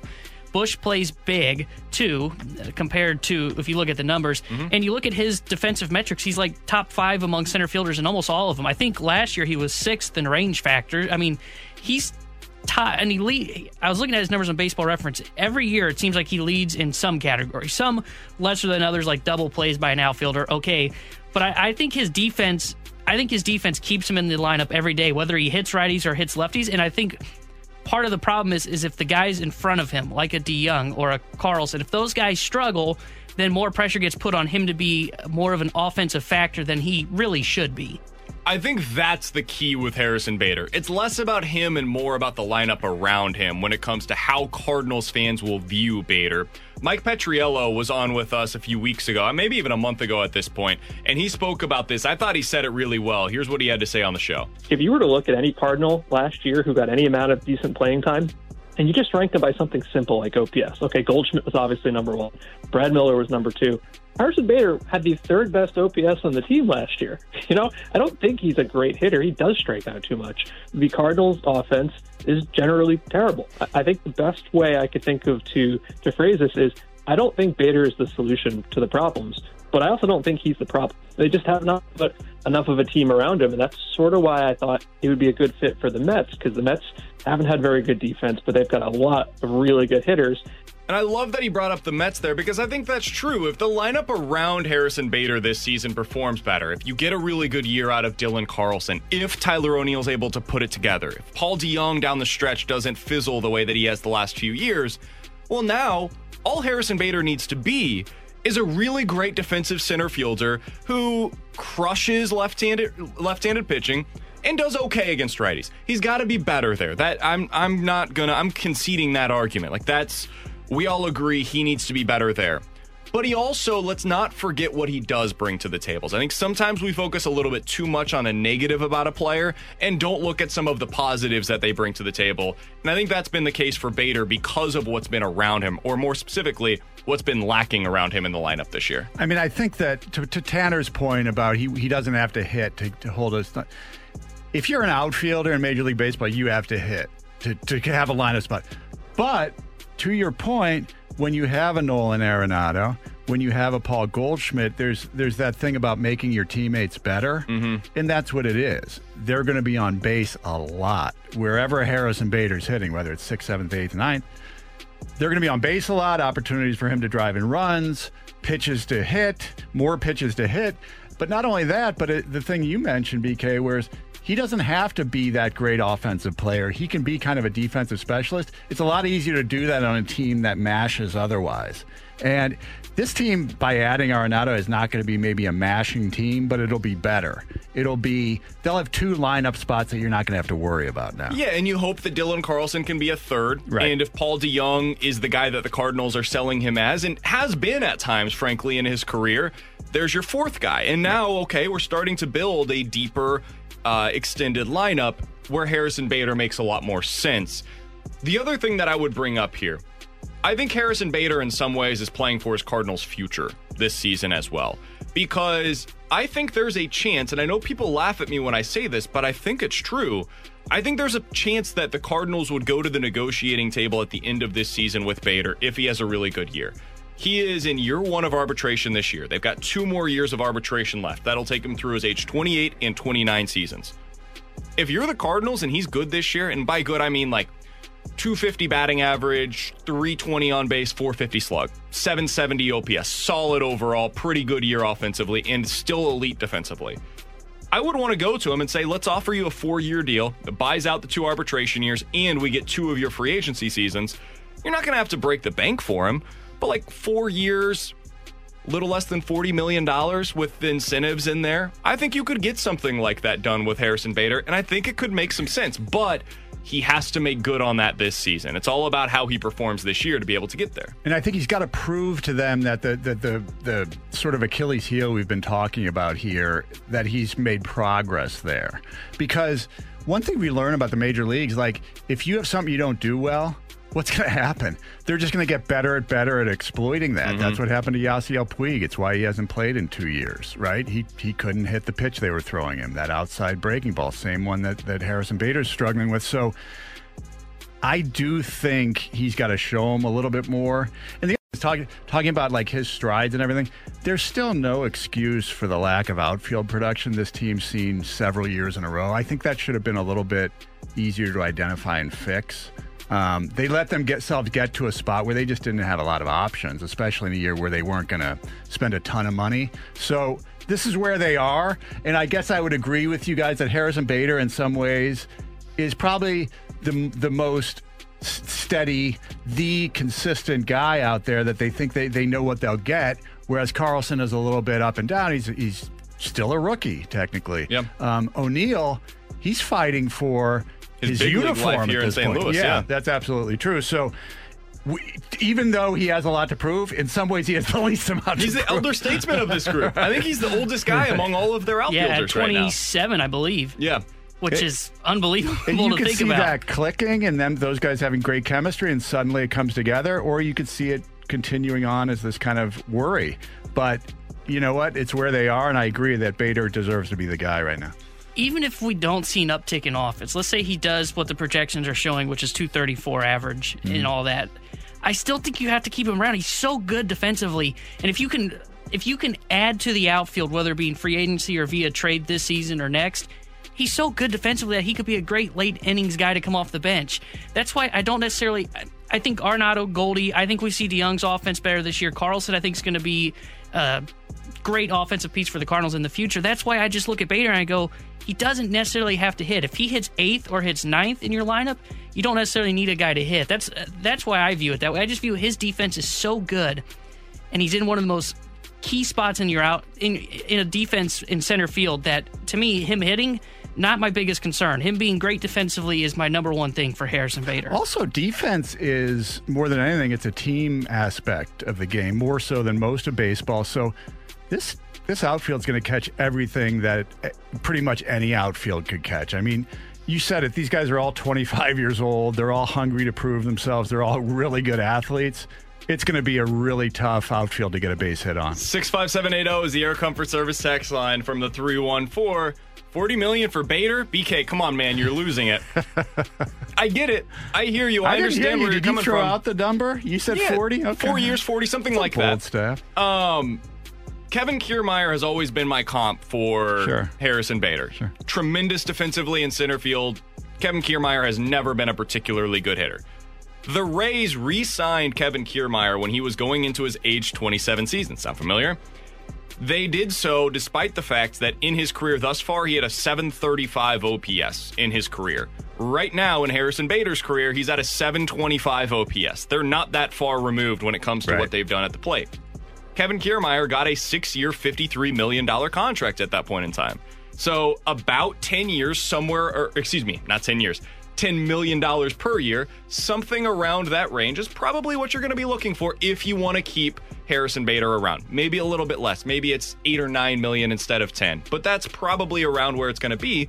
And in the next year, maybe 2, the Cardinals are going to have to make that decision. And a lot of it's going to come down to what he does this season. If you look at Baseball Reference, they have their similarity scores at where they are in their career and where they are so far through their career. on that list of the 10 that are close to Bader, Jose Bautista is on that so far through age 27. So, hey, 4 years, $40 million for that guy that could be Jose Bautista. I would take that. So you're saying there's a chance. There's also a chance. A little problematic, Michael A. Taylor and Peter Borges also on that list. Names, we don't have to mention those. Was there. Well, Batista was there. They're all comps in one way or the other. Here's a little something to be concerned about with this idea of a long term. Defense ages faster than offense. So especially for a center fielder, there's this weird thing, as they've really studied it, guys are just not good center fielders after age 30 now. How many guys? Torrey Hunter was so great, right? And then he hit 30 and just he wasn't the same guy. Look at Lorenzo Cain up in Milwaukee right now. Still a very good defender, so but not what he was. That becomes the question, I think. It's a fair question to ask. With Mark Saxon and Tanner Hendrickson, I'm Brandon Kiley. Speaking of a fair question to ask, what in the world is going to be the role for Matt Carpenter this upcoming season? I thought we knew. And then things seem to be kind of turning on the dime. We'll talk about it coming up next on 101 ESPN. This is the BK and Ferrario podcast. Now here's BK and Ferrario.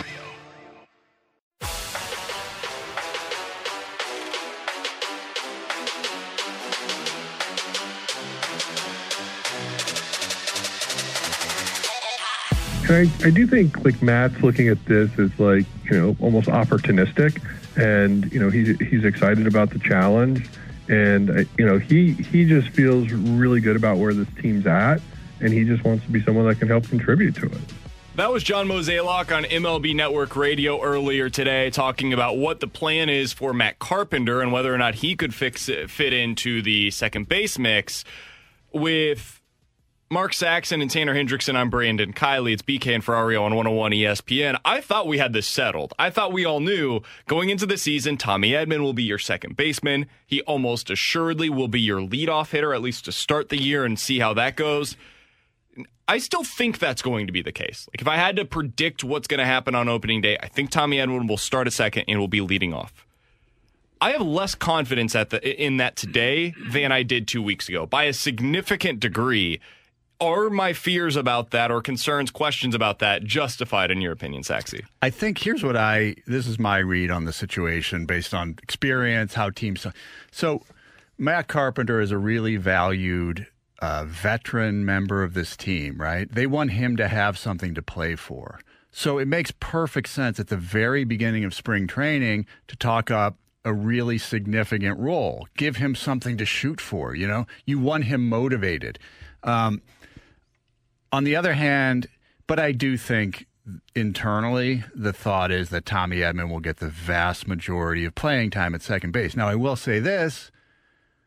Has Tommy Edman really proven to the team or to the league or to us that he's absolutely an everyday player?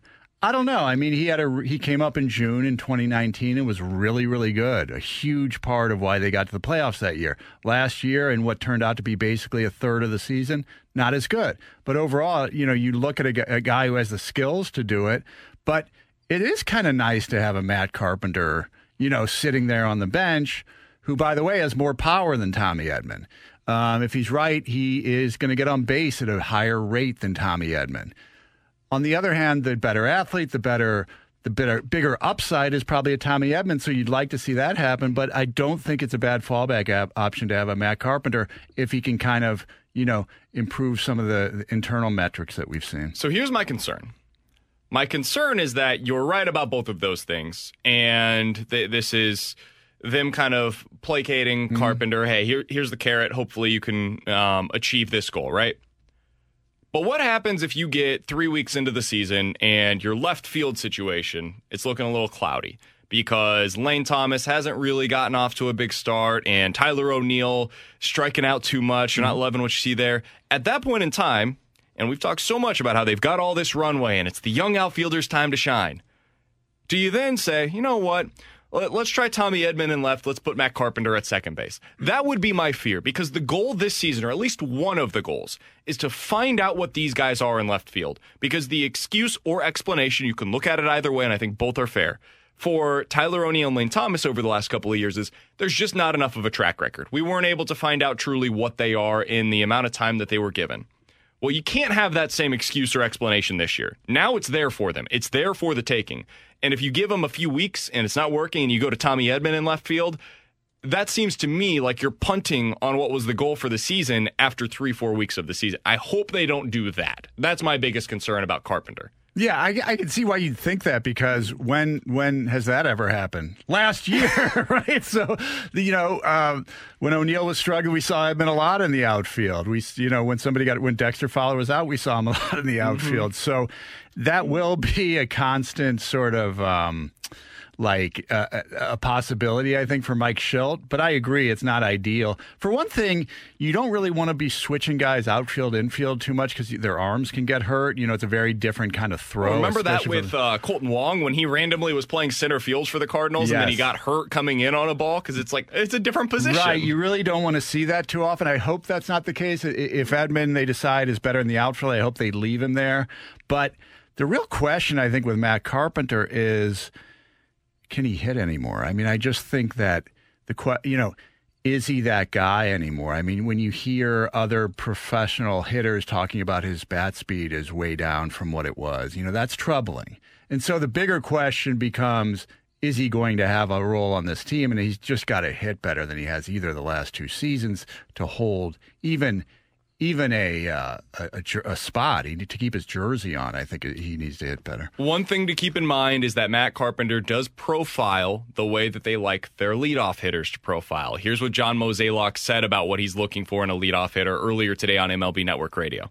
Ideally, it's just someone who has a high on-base percentage. It's someone that, sets the table for your 2, 3, 4, 5 hitters. So, ultimately, I think that's what's going to probably drive our answer. And, to your point, it could come in, different sizes and shapes. And obviously Carp is someone that has done it in the past. Tommy Edman has some experience doing that.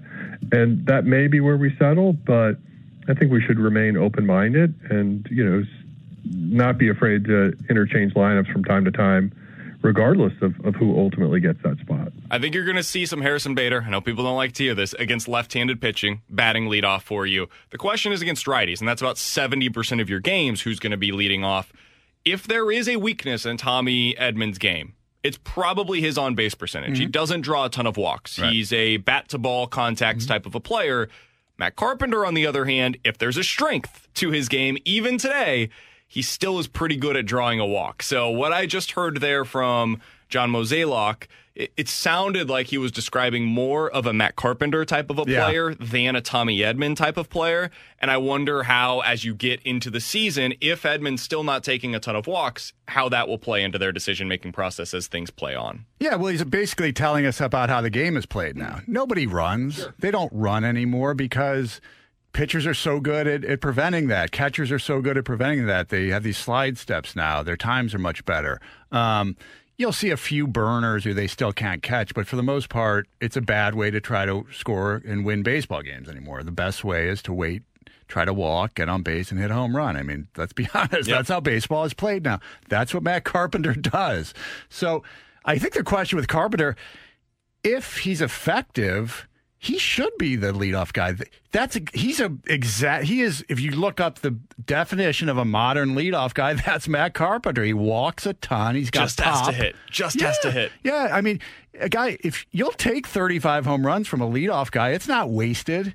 Occasionally there's a runner on, right? You'll take that. That's why Cubs went with Rizzo as a leadoff hitter for a while there. They were like, just put our best hitter up there, whatever, we'll figure it out. And it's not even that new. I mean, Bobby Bonds used to hit home runs. That 25 home runs, that was incredibly valuable. So he's at his best. That's what he is. He's a great leadoff hitter. And so I think the real question is, can he hit anymore? If he can hit, that's a great spot for him. That's Mark Saxon. I'm Brandon Kiley. It's BK and Ferrario on 101 ESPN. Former Major League Baseball general manager Jim Duquette talked with John Mozeliak earlier today. We'll hear from him coming up in just about 10 minutes. But coming up next, let's dive into the junk drawer here on 101 ESPN.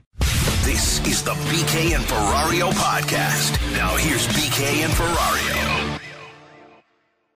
Let's open it up. The junk drawer with BK and Ferrario.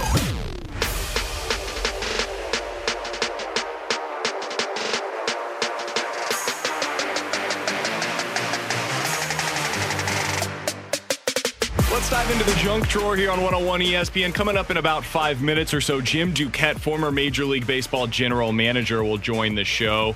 talked with John Mozeliak earlier today. He's going to join us in about 5 minutes or so. But right now, let's dive into the junk drawer. Guys, I have some terrible news. Awful news. Oh, no, what?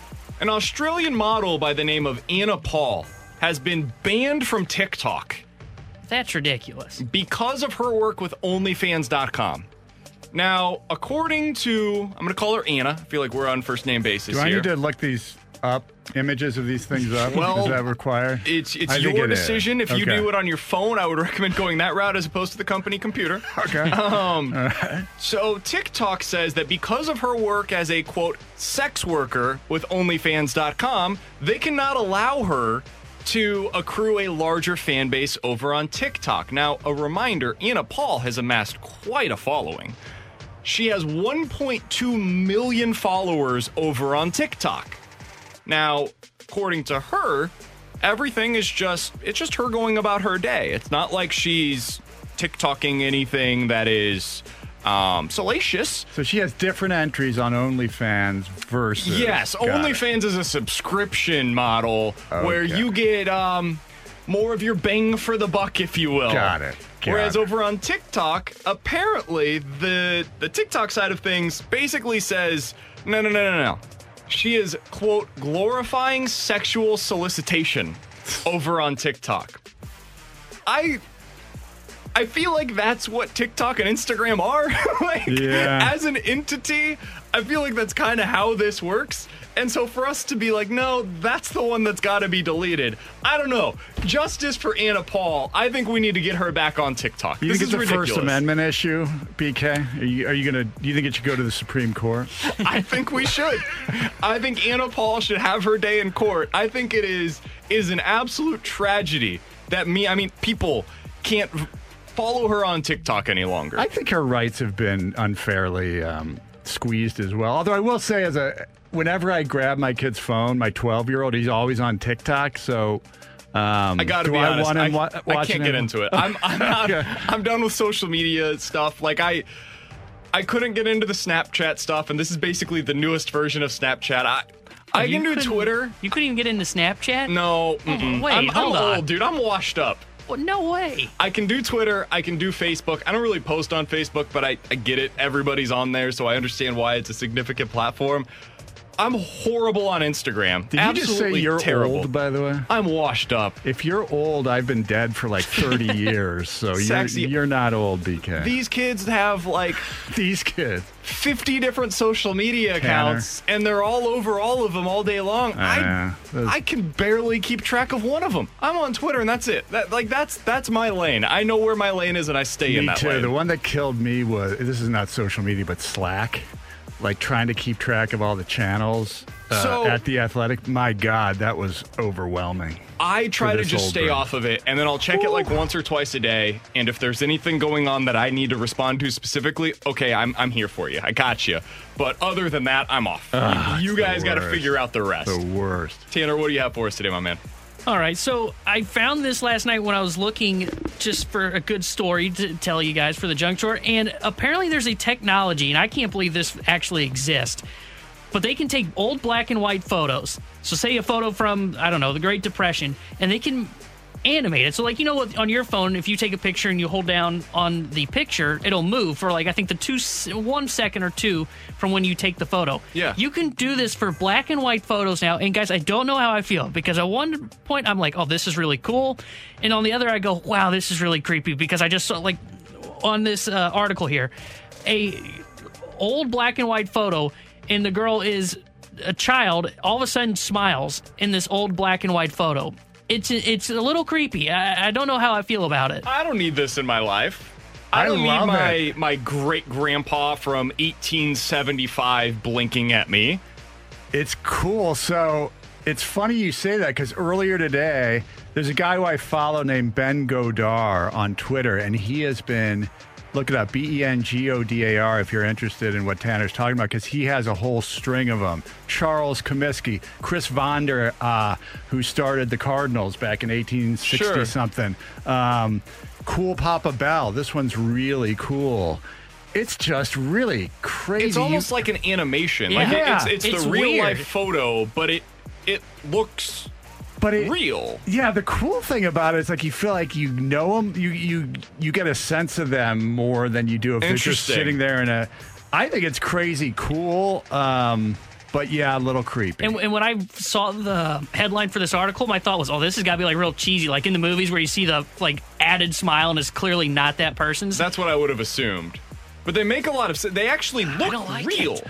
It's almost like how like Disney has gone from what they were 70 years ago to where they are today, where the stuff looks real. It does look real. Creepy. It is very creepy, but also kind of cool. Branch Rickey, my God. So cool. All right. With Mark Saxon and Tanner Hendrickson, I'm Brandon Kiley. It's BK and Ferrario on 101 ESPN. Coming up next, Major League Baseball General Manager Jim Duquette's going to join the show. I want to ask him, in a situation like Miles Mikolas, where you don't know for sure what his injury situation is that enough for this team to be able to go out and sign a guy like Jake Odorizzi? We'll ask that of Jim Duquette when he joins us coming up next on 101 ESPN.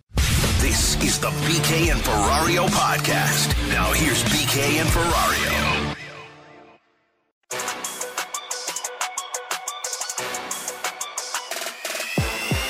With Mark Saxon, I'm Brandon Kiley. It's BK and Ferrario on 101 ESPN. Former Major League Baseball General Manager Jim Duquette will join the show momentarily. Let's give you a quick update from Cardinals spring training right now, though. It's been a rough start today for our guy KK. To start out the game, he allowed a triple, a single, pass ball went by Kisner. He walked a guy, allowed another single, ended up being down 3-0 to start things off in the first inning. So the way that they're doing things down in spring training this year, you're allowed a free sub. Mm-hmm. So what the Cardinals did was they brought out Rondon. He ended up coming in, finishing out that inning, got two straight outs. They ended the inning. That's the end of the first. Then the Cardinals came back out for the second, and KK was back out on the mound for the Cardinals. It once again didn't go particularly well for him. Allowed a single. It's not been a good start for KK today. This is not the way that anybody expected it to go, and he was another guy that was pushed back a little bit. In total, he's allowed 4 hits. He has allowed 2 walks and 3 earned runs in less than an inning. So that's not the way we were expecting it to go, not the way we were hoping it to go, but hopefully KK is able to get back on track. Right now, let's go out to the Brown and Crouppen Celebrity Line. Jim Duquette, former Major League General Manager, joining us here on the show. Jim, thanks so much for the time, man. How you doing today? What's going on, guys? How are you? Thanks for having me on today. Absolutely. Thrilled to have you on. So I know earlier today on your show, you guys were able to have on John Mozeliak, if I'm not mistaken. It's Cardinals Takeover on MLB Network Radio today. What was your conversation like with Mo? What was your biggest takeaway from him today? Well, we did have him on. I think, just getting a sense, obviously, coming off of last year and getting to the postseason the way they did, and obviously the offense wasn't as good, so we kind of focused on that part of it first, and, not just Arenado. We know what he's going to add to the mix and how he fits both offensively and defensively. It just, it improves the defense as well. Improving a club, not sure who their leadoff guy is going to be, which is kind of obvious without Wong there, but I think Edman probably has the inside track there. But I think they're going to try out a bunch of different guys in that spot. I think what stood out to me is, they have more depth overall in their pitching. And just from afar, like, all of a sudden, Jordan Hicks is back, and looking at them from afar, we didn't know what the news was on Hicks until he pitched yesterday. That's a positive, obviously. Mm-hmm. Obviously Reyes coming back. So there's so many different guys that without really having to do much on the pitching front, it looks like they have plenty of depth to get through the whole season, which most teams, when I talk to them, has been a concern for them. Jim, I'm curious, how do you view the NL Central and the Cardinals' kind of place in there? It seemed like a month and a half ago, everyone was talking about it's a disaster. Nobody's spending any money. They're going backwards. And now, the Cardinals, are able to acquire Nolan Arenado. Jock Peterson goes to the Cubs. The Brewers maybe gain a little respect. Do you think it is kind of the Dodgers, Padres, and the Seven Dwarfs, or is there going to be some competition in the National League? I like that. I'm going to use that. I would say that I think that clearly those two teams in the West are really good, right? And I think Atlanta is really good, and then I think there's a next tier.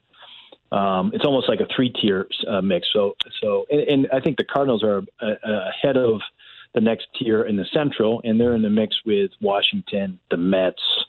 Mm-hmm.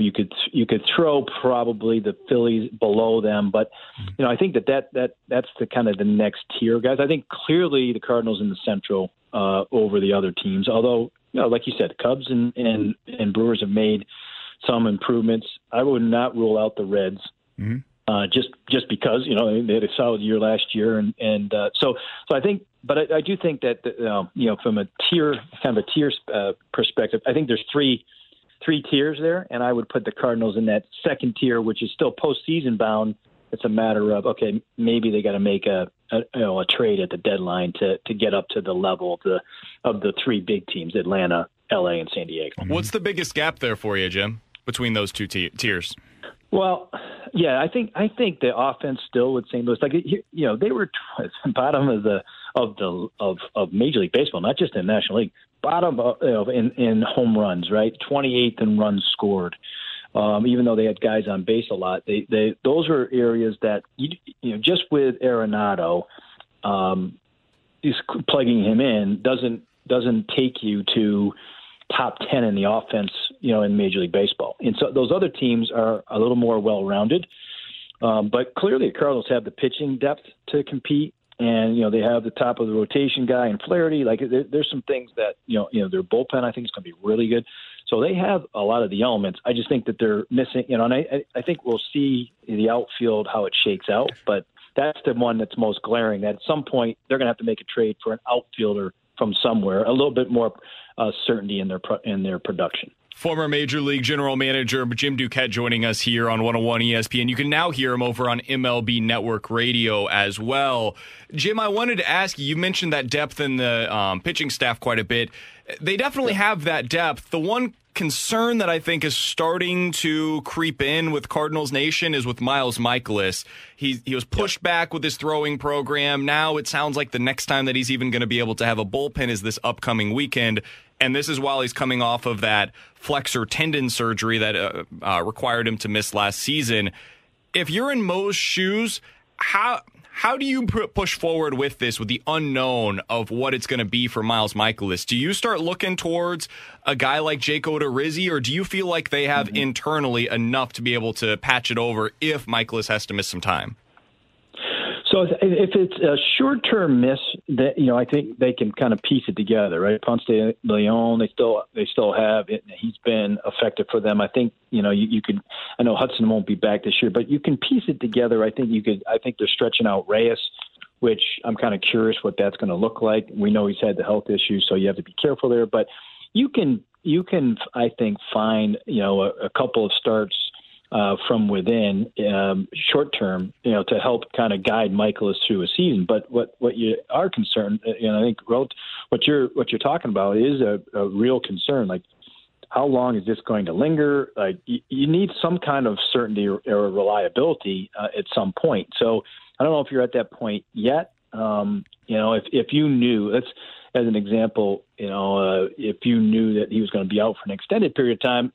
Sometimes that helps make your decision. Okay, you know what? I definitely need to go get Jake Odorizzi. Like I would not rule the Cardinals out in that. I don't have any indication that they're involved. You know, it seems like the Angels have been mostly interested, but I do think that you know a lot of whether they're interested or not. Well, it depends on the shoulder really of Mikolas, and if they could get an answer on that sooner rather than later. Jim, I'm curious how you think Nolan Arenado's production, his numbers might be affected leaving Coors Field and playing half his game at Busch Stadium, which is probably slightly pitcher-friendly versus hitter-friendly. And did you have a formula when you were in the front office in terms of, you know, translating Coors Field, a guy's numbers at Coors Field to, you know, sea-level numbers? And has the view of that changed over the years? Well, you know, I think there was always that that feeling that the numbers were skewed or are inflated, as we know they are in Coors. Mm-hmm. It's no secret when you look at Arenado's numbers at home. His OPS is over 1,000, and on the road, it's still pretty good. It's over 800. I think it's in the 850 range, somewhere in that range. It's not bad. But we've seen enough now where guys have gotten better even when they've left. LeMay used a classic example, mm-hmm. but you guys saw it firsthand in Holiday, mm-hmm. right? When Holiday left Colorado, his numbers in St. Louis were really good. So I kind of view it like if you're a really good hitter with a good approach, which Arenado is on both, it may not translate to the way it did in Coors. You can't expect those numbers. Those are gaudy, ridiculous numbers that you don't put up in any stadium. But he played in San Francisco, which is not a good hitter's park. San Diego, which until recently isn't a good hit park. Dodger Stadium is not that easy to. Mm-hmm. So he produced against some really good pitching, and I think that'll translate. His approach will translate, in St. Louis and then in the Central. Jim, I wanted to ask you, because we haven't talked to you since that trade, just to get your thoughts on what the Cardinals were able to get in Nolan Arenado. You've been around this game for a long time. You've seen a lot of third basemen. Where's he rank among the best that you've seen, especially defensively? Oh. First off, it was highway robbery, the deal. This was Mo's finest work. I know he gets criticized sometimes.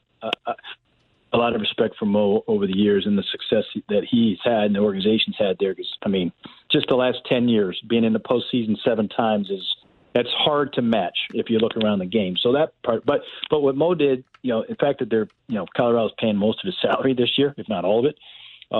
That's even more ridiculous. But Arenado, in terms of his defense, he's been consistently the best defender at third base over anyone, over Machado even. And I've saw a lot of Machado too in my day because he was here in Baltimore, and I love Manny, but I think Nolan has been better, and Nolan has been as consistently good year in and year out than Nolan on the defensive side. So that part of it, and then how much he helps the shortstop too. By the way, he's going to help DeJong a lot, and I talked to Paul this winter about that. He was excited, so I think that's part of it that I think you don't get a chance to see that as much with other teams on a day-to-day basis, obviously, but when you see him daily in St. Louis, I think you'll definitely appreciate how good it really is.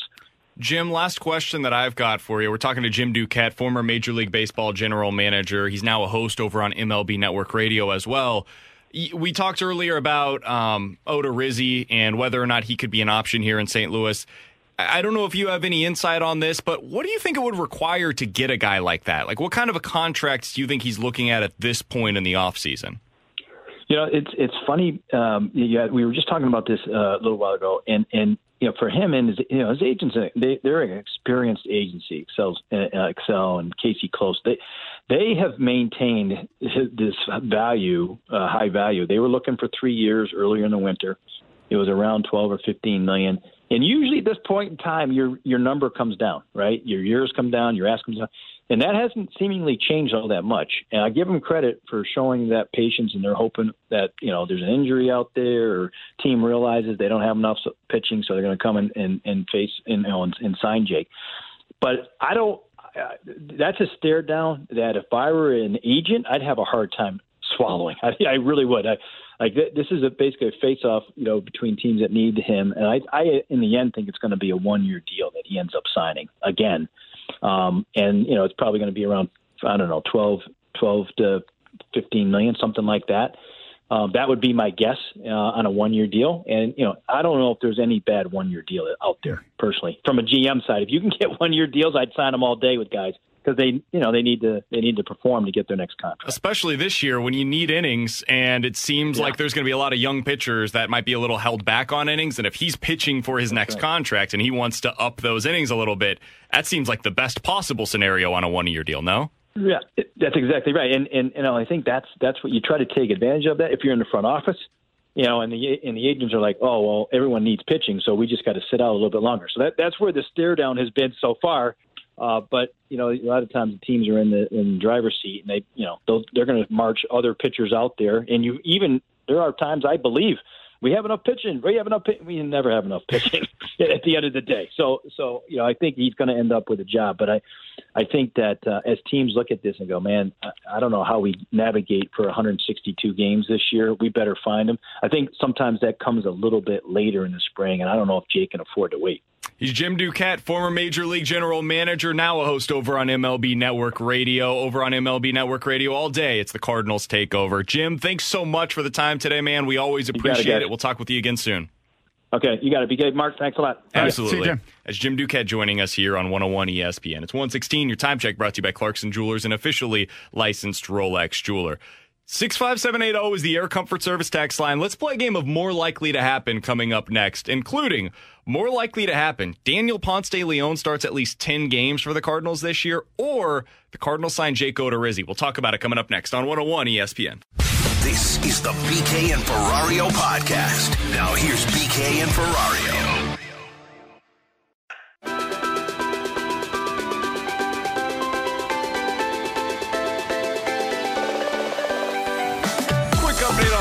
Game. John Nagowski just went yard. No big deal. Just the Nogfather doing what the Nogfather does. It's the baby oil he puts on. He told us about it yesterday. Yeah. He has an aura. John Nagowski's going to have some significant moments for the Cardinals this year. Actually, let's start with this. 65780 is the Air Comfort Service text line. More likely to make a significant impact for the Cardinals this season. John Nagowski or Justin Williams? More likely to make a significant impact for the Cardinals this year, Nagowski or Justin Williams? I'm going to go Justin Williams because he has a clearer path to playing time because of the position he plays. We just talked about all the doubt in the outfield, right? They haven't had that guy. I think this year, if they don't give him an opportunity, why is he on your roster, I would ask, because he's been knocking at the door at AAA for years now. Nagowski happens to play the same position as Paul Goldschmidt. Not ideal. I'm gonna say Nagowski. I don't know if Willie, like you said, if he's not gonna make the big league club, what's he doing? I just don't see Williams having that big of an impact. He's supposed to be the left-handed bat off the bench in the outfield. I don't know if he's gonna be that. That's why I'm gonna say Nagowski, because he can't. He told us a couple weeks ago he can play a little outfield. Now, he's not a left-handed bat, but if he's hitting the ball, maybe he could come in and not play center field for Bader, maybe going to right, and you move Carlson to center. That's why I'm going to say Nagowski. Yeah, the correct answer here is Nagowski. Come on, what are we even doing? What is it, the Nogfather? The Nogfather. He goes by No-Go with his teammates. You know, just any nickname you want to go with, he's probably got it at some point in his career. He is one of the more interesting player profiles on this team because he doesn't strike out. Like, if you're a Cardinals fan that was a fan of Whitey Ball, this dude should be your favorite Cardinal that you've never watched play significant amount of time in the big leagues. He never strikes out. He walks a ton. He makes contact with everything that he hits. And it's just a question of, does that translate to the big leagues? I think the answer is yes. Is he going to be your starting first baseman? Well, of course not. You're not going to have him start games over Paul Goldschmidt, but if Goldie needs to take a day off, if there's a DH in the National League this year, or if it's true and he can play a little bit in the outfield, I would be interested in seeing what that looks like for John Nagowski, especially if you're not getting the production that you expect to out of your left fielders. Well, there is something to be said for that, because if the Cardinals are an elite team and they can hang with the Dodgers, Padres, Nationals, Braves, then what every team's trying to do right now is cut down strikeouts, because look at the postseason. The teams that make the most contact tend to go far, right? And if the Cardinals do have a strikeout problem, so if he's part of that solution, he could be part of that solution. He should be part of that solution. I just don't know if there's enough power there where there's an upside where you would say, yeah, we'll kind of live with that. I don't want to hear any of your doubts. We just saw the power. He hit a homer earlier today. Therefore, Tanner, it's solved. I believe that we have the audio from this home run. If we could pull that up, and we'll get it for you here in just a second. This is the call from my buddy, my co-host for weekdays from 10 to 11 a.m., Danny Mack. And he lifts a high fly ball out to deep left field. It's at the wall, and it is gone. Home run. Nagowski, 3-run shot. He heard you. He says, I'll show you, Dan. I can hit a home run here or there. So he had the same questions that you did. Dan must have been talking about how he doesn't have a ton of power. Yeah, I mean, it's not a profile you see. I find him a really interesting player, too, man. Like, not a profile you see from a first baseman very often. High batting average, low power. So, you know, it'll be interesting. I think I like him as a guy to make. I like both those guys as contributors. I hope they get chances. 65780 is the Air Comfort Service text line for more likely to happen. More likely to happen this year. Daniel Ponce de Leon starts at least 10 games, or the Cardinals sign Jake Odorizzi.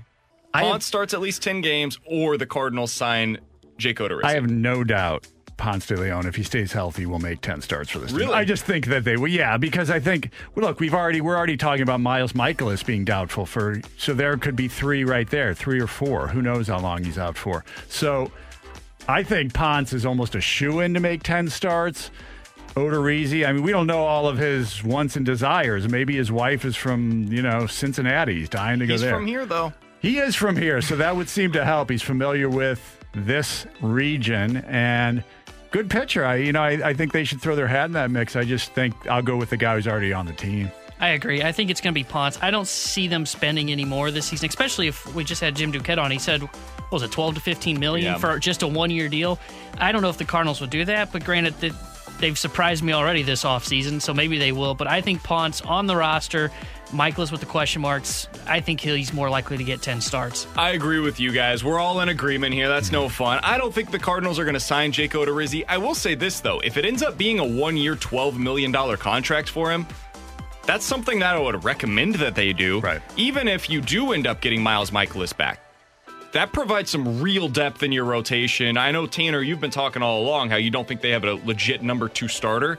Jake Odorizzi could be that, especially when it comes to the innings. He can give you 180 innings this year pretty easily, especially on a one-year deal where he's trying to prove himself. Yeah, even though I say that I think it's more likely Ponce gets 10, that does not mean that I would not be in on signing Jake Odorizzi. Yeah, I would love to see them go out and get another starter. They might need Ponce to take 10 starts for Carlos Martinez. I mean, if they have no plan for Carlos's shoulder starting to bark again, given that it's happened 3 years in a row, then they're just not doing their jobs. So, and I think they are doing their jobs. So they need to have some depth for those guys. More likely to happen this year, Jack Flaherty wins the Cy Young, or Nolan Arenado wins the MVP. Flaherty for Cy Young, Nolan Arenado for MVP. Spicy. By the way, I was thinking about this a little bit ago as we were talking to Jim Duquette.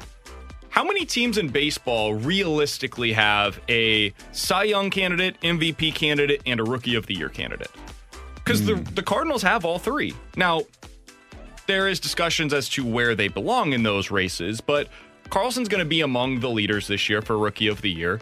Arenado's at least a top 10, 12 candidate in the National League for MVP. I think you could say the same thing for Jack Flaherty, but more likely to happen, Flaherty wins Cy Young or Nolan Arenado wins MVP this year. Yeesh, I would go Flaherty wins Cy Young because I think that he is sort of more at the early part of his prime versus getting toward the end of his prime. I think everyone sees the stuff. Him and Walker Buehler are the two best kind of young guys out there, I think. So everyone says about Jack Flaherty's going to win a Cy Young at some point. Why not now? Arenado, perfectly possible. But again, you've got adjustment to a new organization, a new area, totally different ballpark to hit in, different divisions. So I would go Jack. I'm going to say Jack, too. I think it's going to be harder for Arenado to win the MVP. Because, I mean, I look around the National League, and there are a lot of really good hitters. Pitching, there's good pitchers, don't get me wrong, but I would, just popping into my head when I first thought of this, I think of more hitters than I do pitchers for Cy Young. So I will say Jack Flaherty for Cy Young.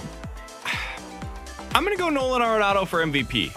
There are some really good pitchers right now in the National League. Yeah, really good pitchers in the National League. That's not to suggest there aren't also really good players. There's a guy at San Diego that's pretty darn good that's probably going to get a whole lot of buzz if he does anything this year. Yeah, Manny Machado. Yeah, that's the one. Eric Hosmer as well.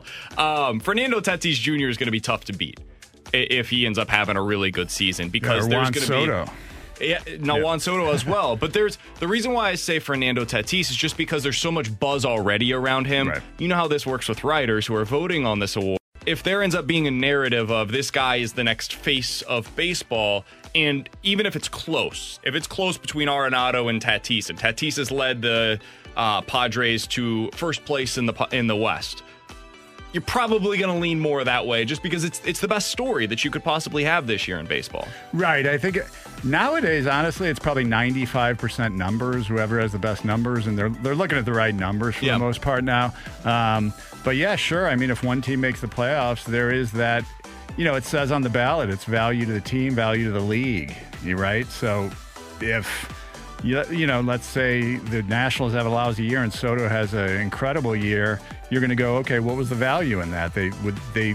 If he hadn't done what he did, they would have been fifth place, and they ended up in fourth place. Yeah. Congratulations. So, that's a real thing. With Mark Saxon and Tanner Hendrickson, I'm Brandon Kiley. Coming up next, we're going to catch up with the voice of the Blues, Chris Kerber, ahead of tonight's matchup against the Ducks. Can they finally get a winning streak going? We'll talk about it with Kerbs coming up next on 101 ESPN. This is the BK and Ferrario podcast. Now here's BK and Ferrario.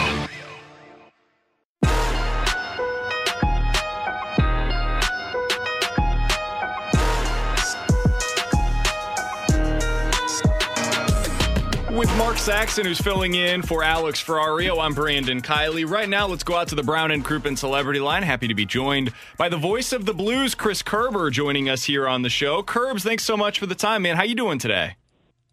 Brandon, I'm doing good.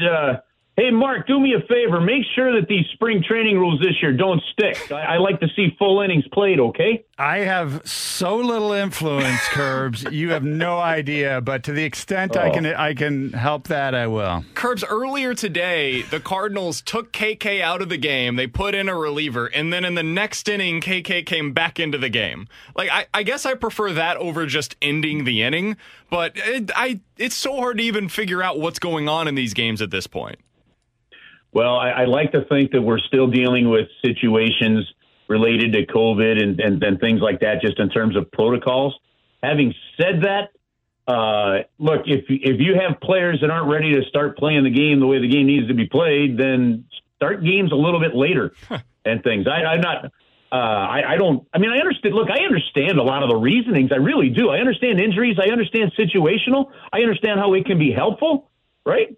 But I'm not, I don't know, the realist or the purist in me, even looking at this one, I've come to accept the DH. This one makes, I don't have any hair to pull out on this one. Yeah, I really don't like when they end the game after 7 innings. I mean, they bought a ticket for a 9-inning game. They might want to see, it might be the you know, family of some kid who's going to get into the game in the 9th inning who's a AAA guy. I mean, it's just kind of not fair to the fans.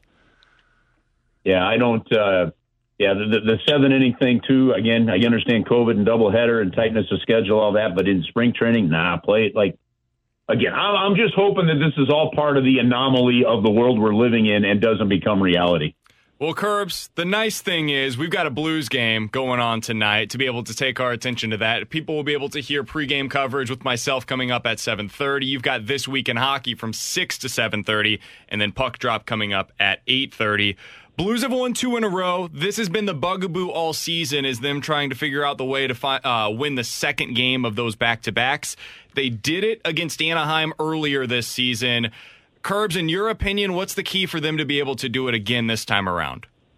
Yeah, Brandon, I talked to Craig Berube earlier today, and for him, when I asked that same exact question, not so much related to the Game 2. He took it down the road of the Game 2s, but he just talked about the start. He said, we've got to come out with energy at the start. We've got to take the game to them at the start of this game. So something that, you know, the Blues, I think it's now, they were 7-7. So I think it's about 16 times now the St. Louis Blues have actually allowed the first goal of the game. We're not making a whole lot of money for the Greater St. Louis Honor Flight program through First Bank on this deal this year. They donate $112 every time the Blues score first, and the other team's scoring first a lot. And so to me, he's absolutely right. The start of the game has to be there. The players on this team, especially the newer ones, the younger ones, have to realize that you have no room for error right now. You really don't. You don't have room to chase the game like you did against San Jose. That's not normal. You know, you don't have room to give up a couple of goals in a period and hope to hang on. So I think that the mental focus and the start of the game is just going to be critical for that front. Kerbs, what do you make of the uptick on the power play from Monday night? Was it something real, or was it just sort of, the struggles obviously coming in, people had been talking about that. What do you think they did differently on the power play, and do you think that's something they can learn from?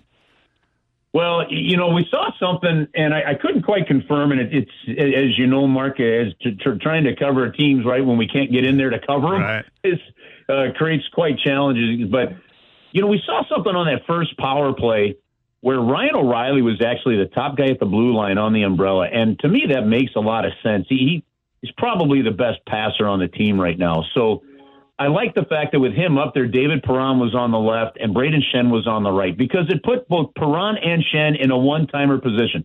The Anaheim Ducks had to defend against the one-timer. And when those guys are reversed and you've got the right-handed shot on the right side, it just makes it that much tougher to get those shots away. Now, it works for Perron a little bit because he'll take the puck to the top of the circle. So by changing his angle, he's made his shot, even though it's not a one-timer, he's made his shot very dangerous and has scored plenty of goals that way because he's got that skill. But but long-term success that way, I don't think is there. So we'll see how that part happens today with Ryan O'Reilly there. The other thing is you just have to shoot it. I mean, you've just got to keep shooting the puck. Man, I know it just sounds overly simple. And Craig Berube philosophy, which, let's face it, has been successful in most situations, is they don't like to just waste shots. Well, I think sometimes on the power play, you've got to waste shots and just get to the front of the net and look for junk. Look at how even though it wasn't a power play goal, look at how Dakota Joshua scored his first NHL goal in that last game. Just drove the net and it went off a shin. That's how you've got to do it on the power play sometimes. Voice of the Blues, Chris Kerber, joining us here on 101 ESPN. Kerbs, one guy that I want to be able to highlight for how he's played recently is Marco Scandella. I think you can make a strong argument. His last two games have been his two best games in a Blues uniform. What have you seen from him? I mean, playing 48 minutes combined in those two games, it's amazing the workload that he's taken over, especially with Colton Parayko being out of the lineup right now. Yeah, and he sat for a game. He dealt with some injuries at the beginning of the season. His weren't as severe as the others, so I think part of what we're seeing is a healthy player. He got nicked up real early on and tried to battle through it. Eventually had to sit out of the lineup. So amazing what we see, isn't it? When we get healthy players. So on top of that, my God, well, I know that's true this season. You might be right, but my goodness, have we seen toughness out of him? I mean, I know the teeth were false, but he still got cut up and two teeth, the false teeth knocked out. I'm sure that's not comfortable no matter what. And, I mean, like you still have to laugh. I mean, don't you sometimes have, when hockey players are looking around the ice for a guy's teeth? It's absurd. I mean, that is just something so unique in sports. My fiance literally looked over at me and said, "Why are they looking? What are they doing right now?" I said, "They're trying to find his teeth." And she said, "Excuse me? Why is he playing right now?" Oh, I mean, isn't that great? That's just awesome. And he didn't miss a shift. He didn't miss a shift. So I think it's just toughness. And Marco Scandella knows what this team needs. Look, he's been through the ups and downs in Minnesota. He was glad to come back to the Central Division on that trade from Montreal. I mean, now I know we're in the West, but he was glad to come back to the Midwest here in this case. And he's delivering what the Blues needed him to deliver. He's delivering what we saw in 11 games he played with Colton Parayko after the trade that earned him the contract extension, and they need him to play at that level. It helps take the load off the other guys. Kerbs, a lot of times when a team gets hit with a lot of injuries at the same time, you'll see young guys come up, and in many cases they're really not ready for it, but it's just a need of the team, and so they have to play as well as they can. With this young group who's come up and filled in for some of these guys, and you mentioned Joshua earlier, which of this group do you think long-term will really have an impact on the organization versus just a guy who can fill in if you've got an injury? Man, that's a great question that I don't know that we have the answer to, because I think, Mark, you have to separate the guys that we already know. For example, I think you have to separate the Blaze, the Sanfords, and those guys out of this, because they've been here long enough that I think you're probably starting to see. I love Doug Armstrong's quote on this. You're probably starting to see that there's not much space between their floor and their ceiling, mm-hmm. right? When you talk about a prospect, you come in, you hope they've got a lot more. And as you watch over 3 years in a certain number of games, maybe there is more, but at least the gap of what you're seeing, you don't expect it to be that variant. In terms of these new guys, Walker's a little bit, you know, Walker, I think, is going to be that perennial fill-in guy, and I don't know how maybe one more team coming to the league with Seattle could impact that. Dakota Joshua becomes a real interesting one for me, because if a guy like a Barbashev and if a guy like Sundquist can move up the lineup, and you want them to, I mean, hopefully they do, and there's a chance Barbashev is taken in the expansion draft if the Blues were to decide to leave him unprotected, right? And there's no doubt he'd be in that discussion. But if those guys move up the lineup, as you would hope they do, and you need that to happen because you just can't pay every top player top dollar in a cap era, a guy like Joshua that can come in, and he played a really steady, solid, smart, heady game that last game. If he's able to do that, he gives you some security on that fourth line, and that's where you impact it. Now, as far as the other guys, I don't know where they've got a whole lot of skill coming up on the front, which puts, you know, the signing of Jaden Schwartz right in the crosshairs there, because he'll be an unrestricted free agent. You know, does Clem Costin make a big jump? Who knows? It doesn't look like we're going to get a chance to see him anytime soon, because his team could even go as far as winning the Gagarin Cup over in Russia. And Toropchenko, who, when his season's done in the KHL, is going to go to Utica. He's a guy that.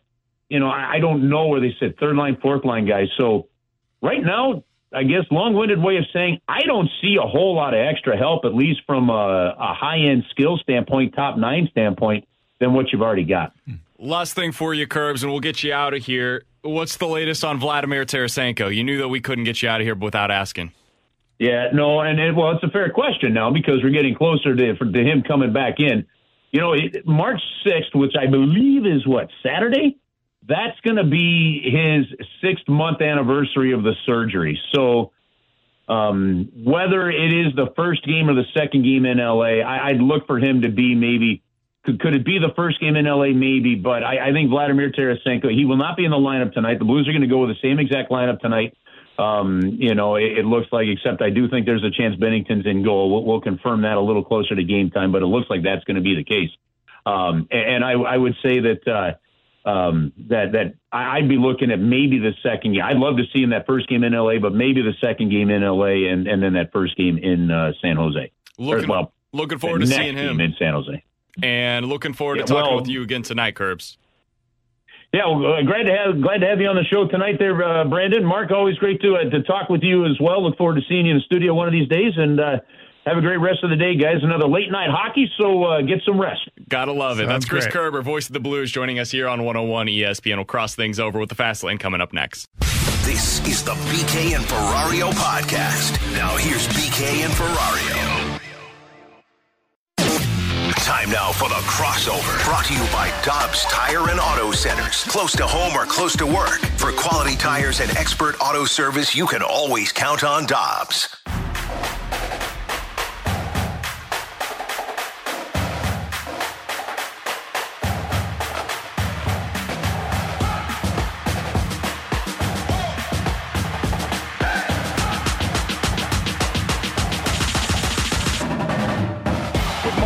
Who's been filling in today for Alex Ferrario. I'm Brandon Kiley. Tanner Hendrickson's done a fantastic job producing for us today. If you missed anything from the show, be sure to check it out over on the podcast page, 101ESPN.com, the free 101 ESPN app, where we are doing App Madness. You got some giveaways over there right now. $500 in cash, Traeger Grill and Smoker, TaylorMade Golf Bag, a rolling cooler. What more could you ask for? It's all over on the 101 ESPN app. Make sure that you sign up over there. Anthony Stalter in studio to cross things over. How you doing, man? I think I'm doing better. First of all, it's good to see Saxey. I love my guy Mark Saxon. It's always good to chat with him. But I'm a little concerned about you. Are you ready? Are you ready to embark on Blues pre, intermission, and post? I'll be fine. We talked before the show. He was a little nervous. He seems nervous now. Yeah. So the problem is I came down with a little bit of a cold last night, boys. Uh-oh. I think I got the man cold, and that could be going better. Doing 3 hours of radio here, then doing another 3 hours of radio later. My voice might give out by tomorrow, but That's all right. All that I've got after that is Friday night's game, and then Saturday night's game, and possibly Monday night's game. So it's going to be great. Some construction worker right now is driving around going, this guy's complaining about talking on the radio. Listen, first world problems. I'm certainly the last one that should during the summer is like, really? Get up on the damn roof at 150 degrees. Yeah, I'm mixing concrete out here, and BK's complaining about his voice hurting him. Yeah, I get it. It does suck. There's nothing you can do about it. I had an opportunity to host the Le Batard show on New Year's last year. Not this past year, but last year. And after doing, 4-hour shows with, here, and then doing a 5-hour show on Sunday night in Bristol, I did our show on Monday, so 101 show on Monday. I was doing middays then. And then the Le Batard show was Wednesday. I started to lose my voice on Monday. I was able to take the day off Tuesday, hoping that it would come back. The Le Batard show, it was a disaster. Like, I couldn't talk. You sounded like two gods. There's nothing you could do. It was basically, there's nothing you could do. So hopefully it holds up. I've got my fingers crossed that I'm going to be fine. It held up pretty well here today. So fingers crossed that it ends up being that way tonight for pregame. You can hear that at 7:30. Let's see how much of a disaster I am. We'll find out together. It'll be my maiden voyage on the pre-post and intermission hosting. I promise it will be only for a week. Alex Ferrario will be back with you guys next week. He will take good care of you. But he had a beautiful baby girl last night. She was born safely. She is healthy. The mother is healthy as well. So huge congrats to them for that. Absolutely. But Wonderful. I will be filling in the meantime. Stoltz, what's coming up today on the Fast Lane, my man? Well, we'll have a lot of Blues. We'll dive into a little bit of Tarasenko, some of the comments that Craig Berube made, so we're looking forward to that. We'll have another three big questions for the Cardinals. I love that segment, by the way. Oh, BT's awesome in that one. He's fantastic. The analysis is amazing. Yeah, it's fun too because it's a little bit different of an approach, and he gets to kind of break it down and what's the pivotal questions for his breakdown of Cardinals. John Gant's curveball yesterday was incredible. Like being able to, it's awesome, man. He does stuff that I couldn't even imagine. You've done didn't you do a breakdown of that, the Vulcan change? I did do a thing on the Vulcan change. I just love the idea of it. It's like nanu, it's just cool. So the way it works. Instead of throwing between your index finger and your middle finger, it's the middle finger and the other one. Right. So you have to have massive, long fingers to do it. Yeah. But it's really effective. And a ton of guys try to learn the grip and just can't do it. Yeah, I couldn't do it, obviously. Certainly not me. Yeah, but no, thank you. So we'll do obviously Cardinals and Blues and maybe a little bit of NFL. Looking forward to that. That's coming up from 2 to 6. We'll be back tomorrow at 11. Jeremy Rutherford back in tomorrow. We've got a jam-packed show of guests. Doug Armstrong will be on the show right off the bat. He'll be on with us tomorrow at 11 o'clock. So looking forward to that. The Fast Lane's coming up next. You've been listening to the BK and Ferrario podcast, powered by I Promise. Science proves quality sleep is vital to your mental, emotional, and physical health. The Sleep Number 360 smart bed senses your movements and automatically adjusts to help keep you both effortlessly comfortable. And it's temperature balancing, so you stay cool. So you're at your best for yourself and those you care about most. Life-changing sleep, only from Sleep Number. It's our ultimate Sleep Number event. Save 50% on the Sleep Number 360 limited edition smart bed plus special financing, only for a limited time. Special financing subject to credit approval. Minimum monthly payments required. See store for details.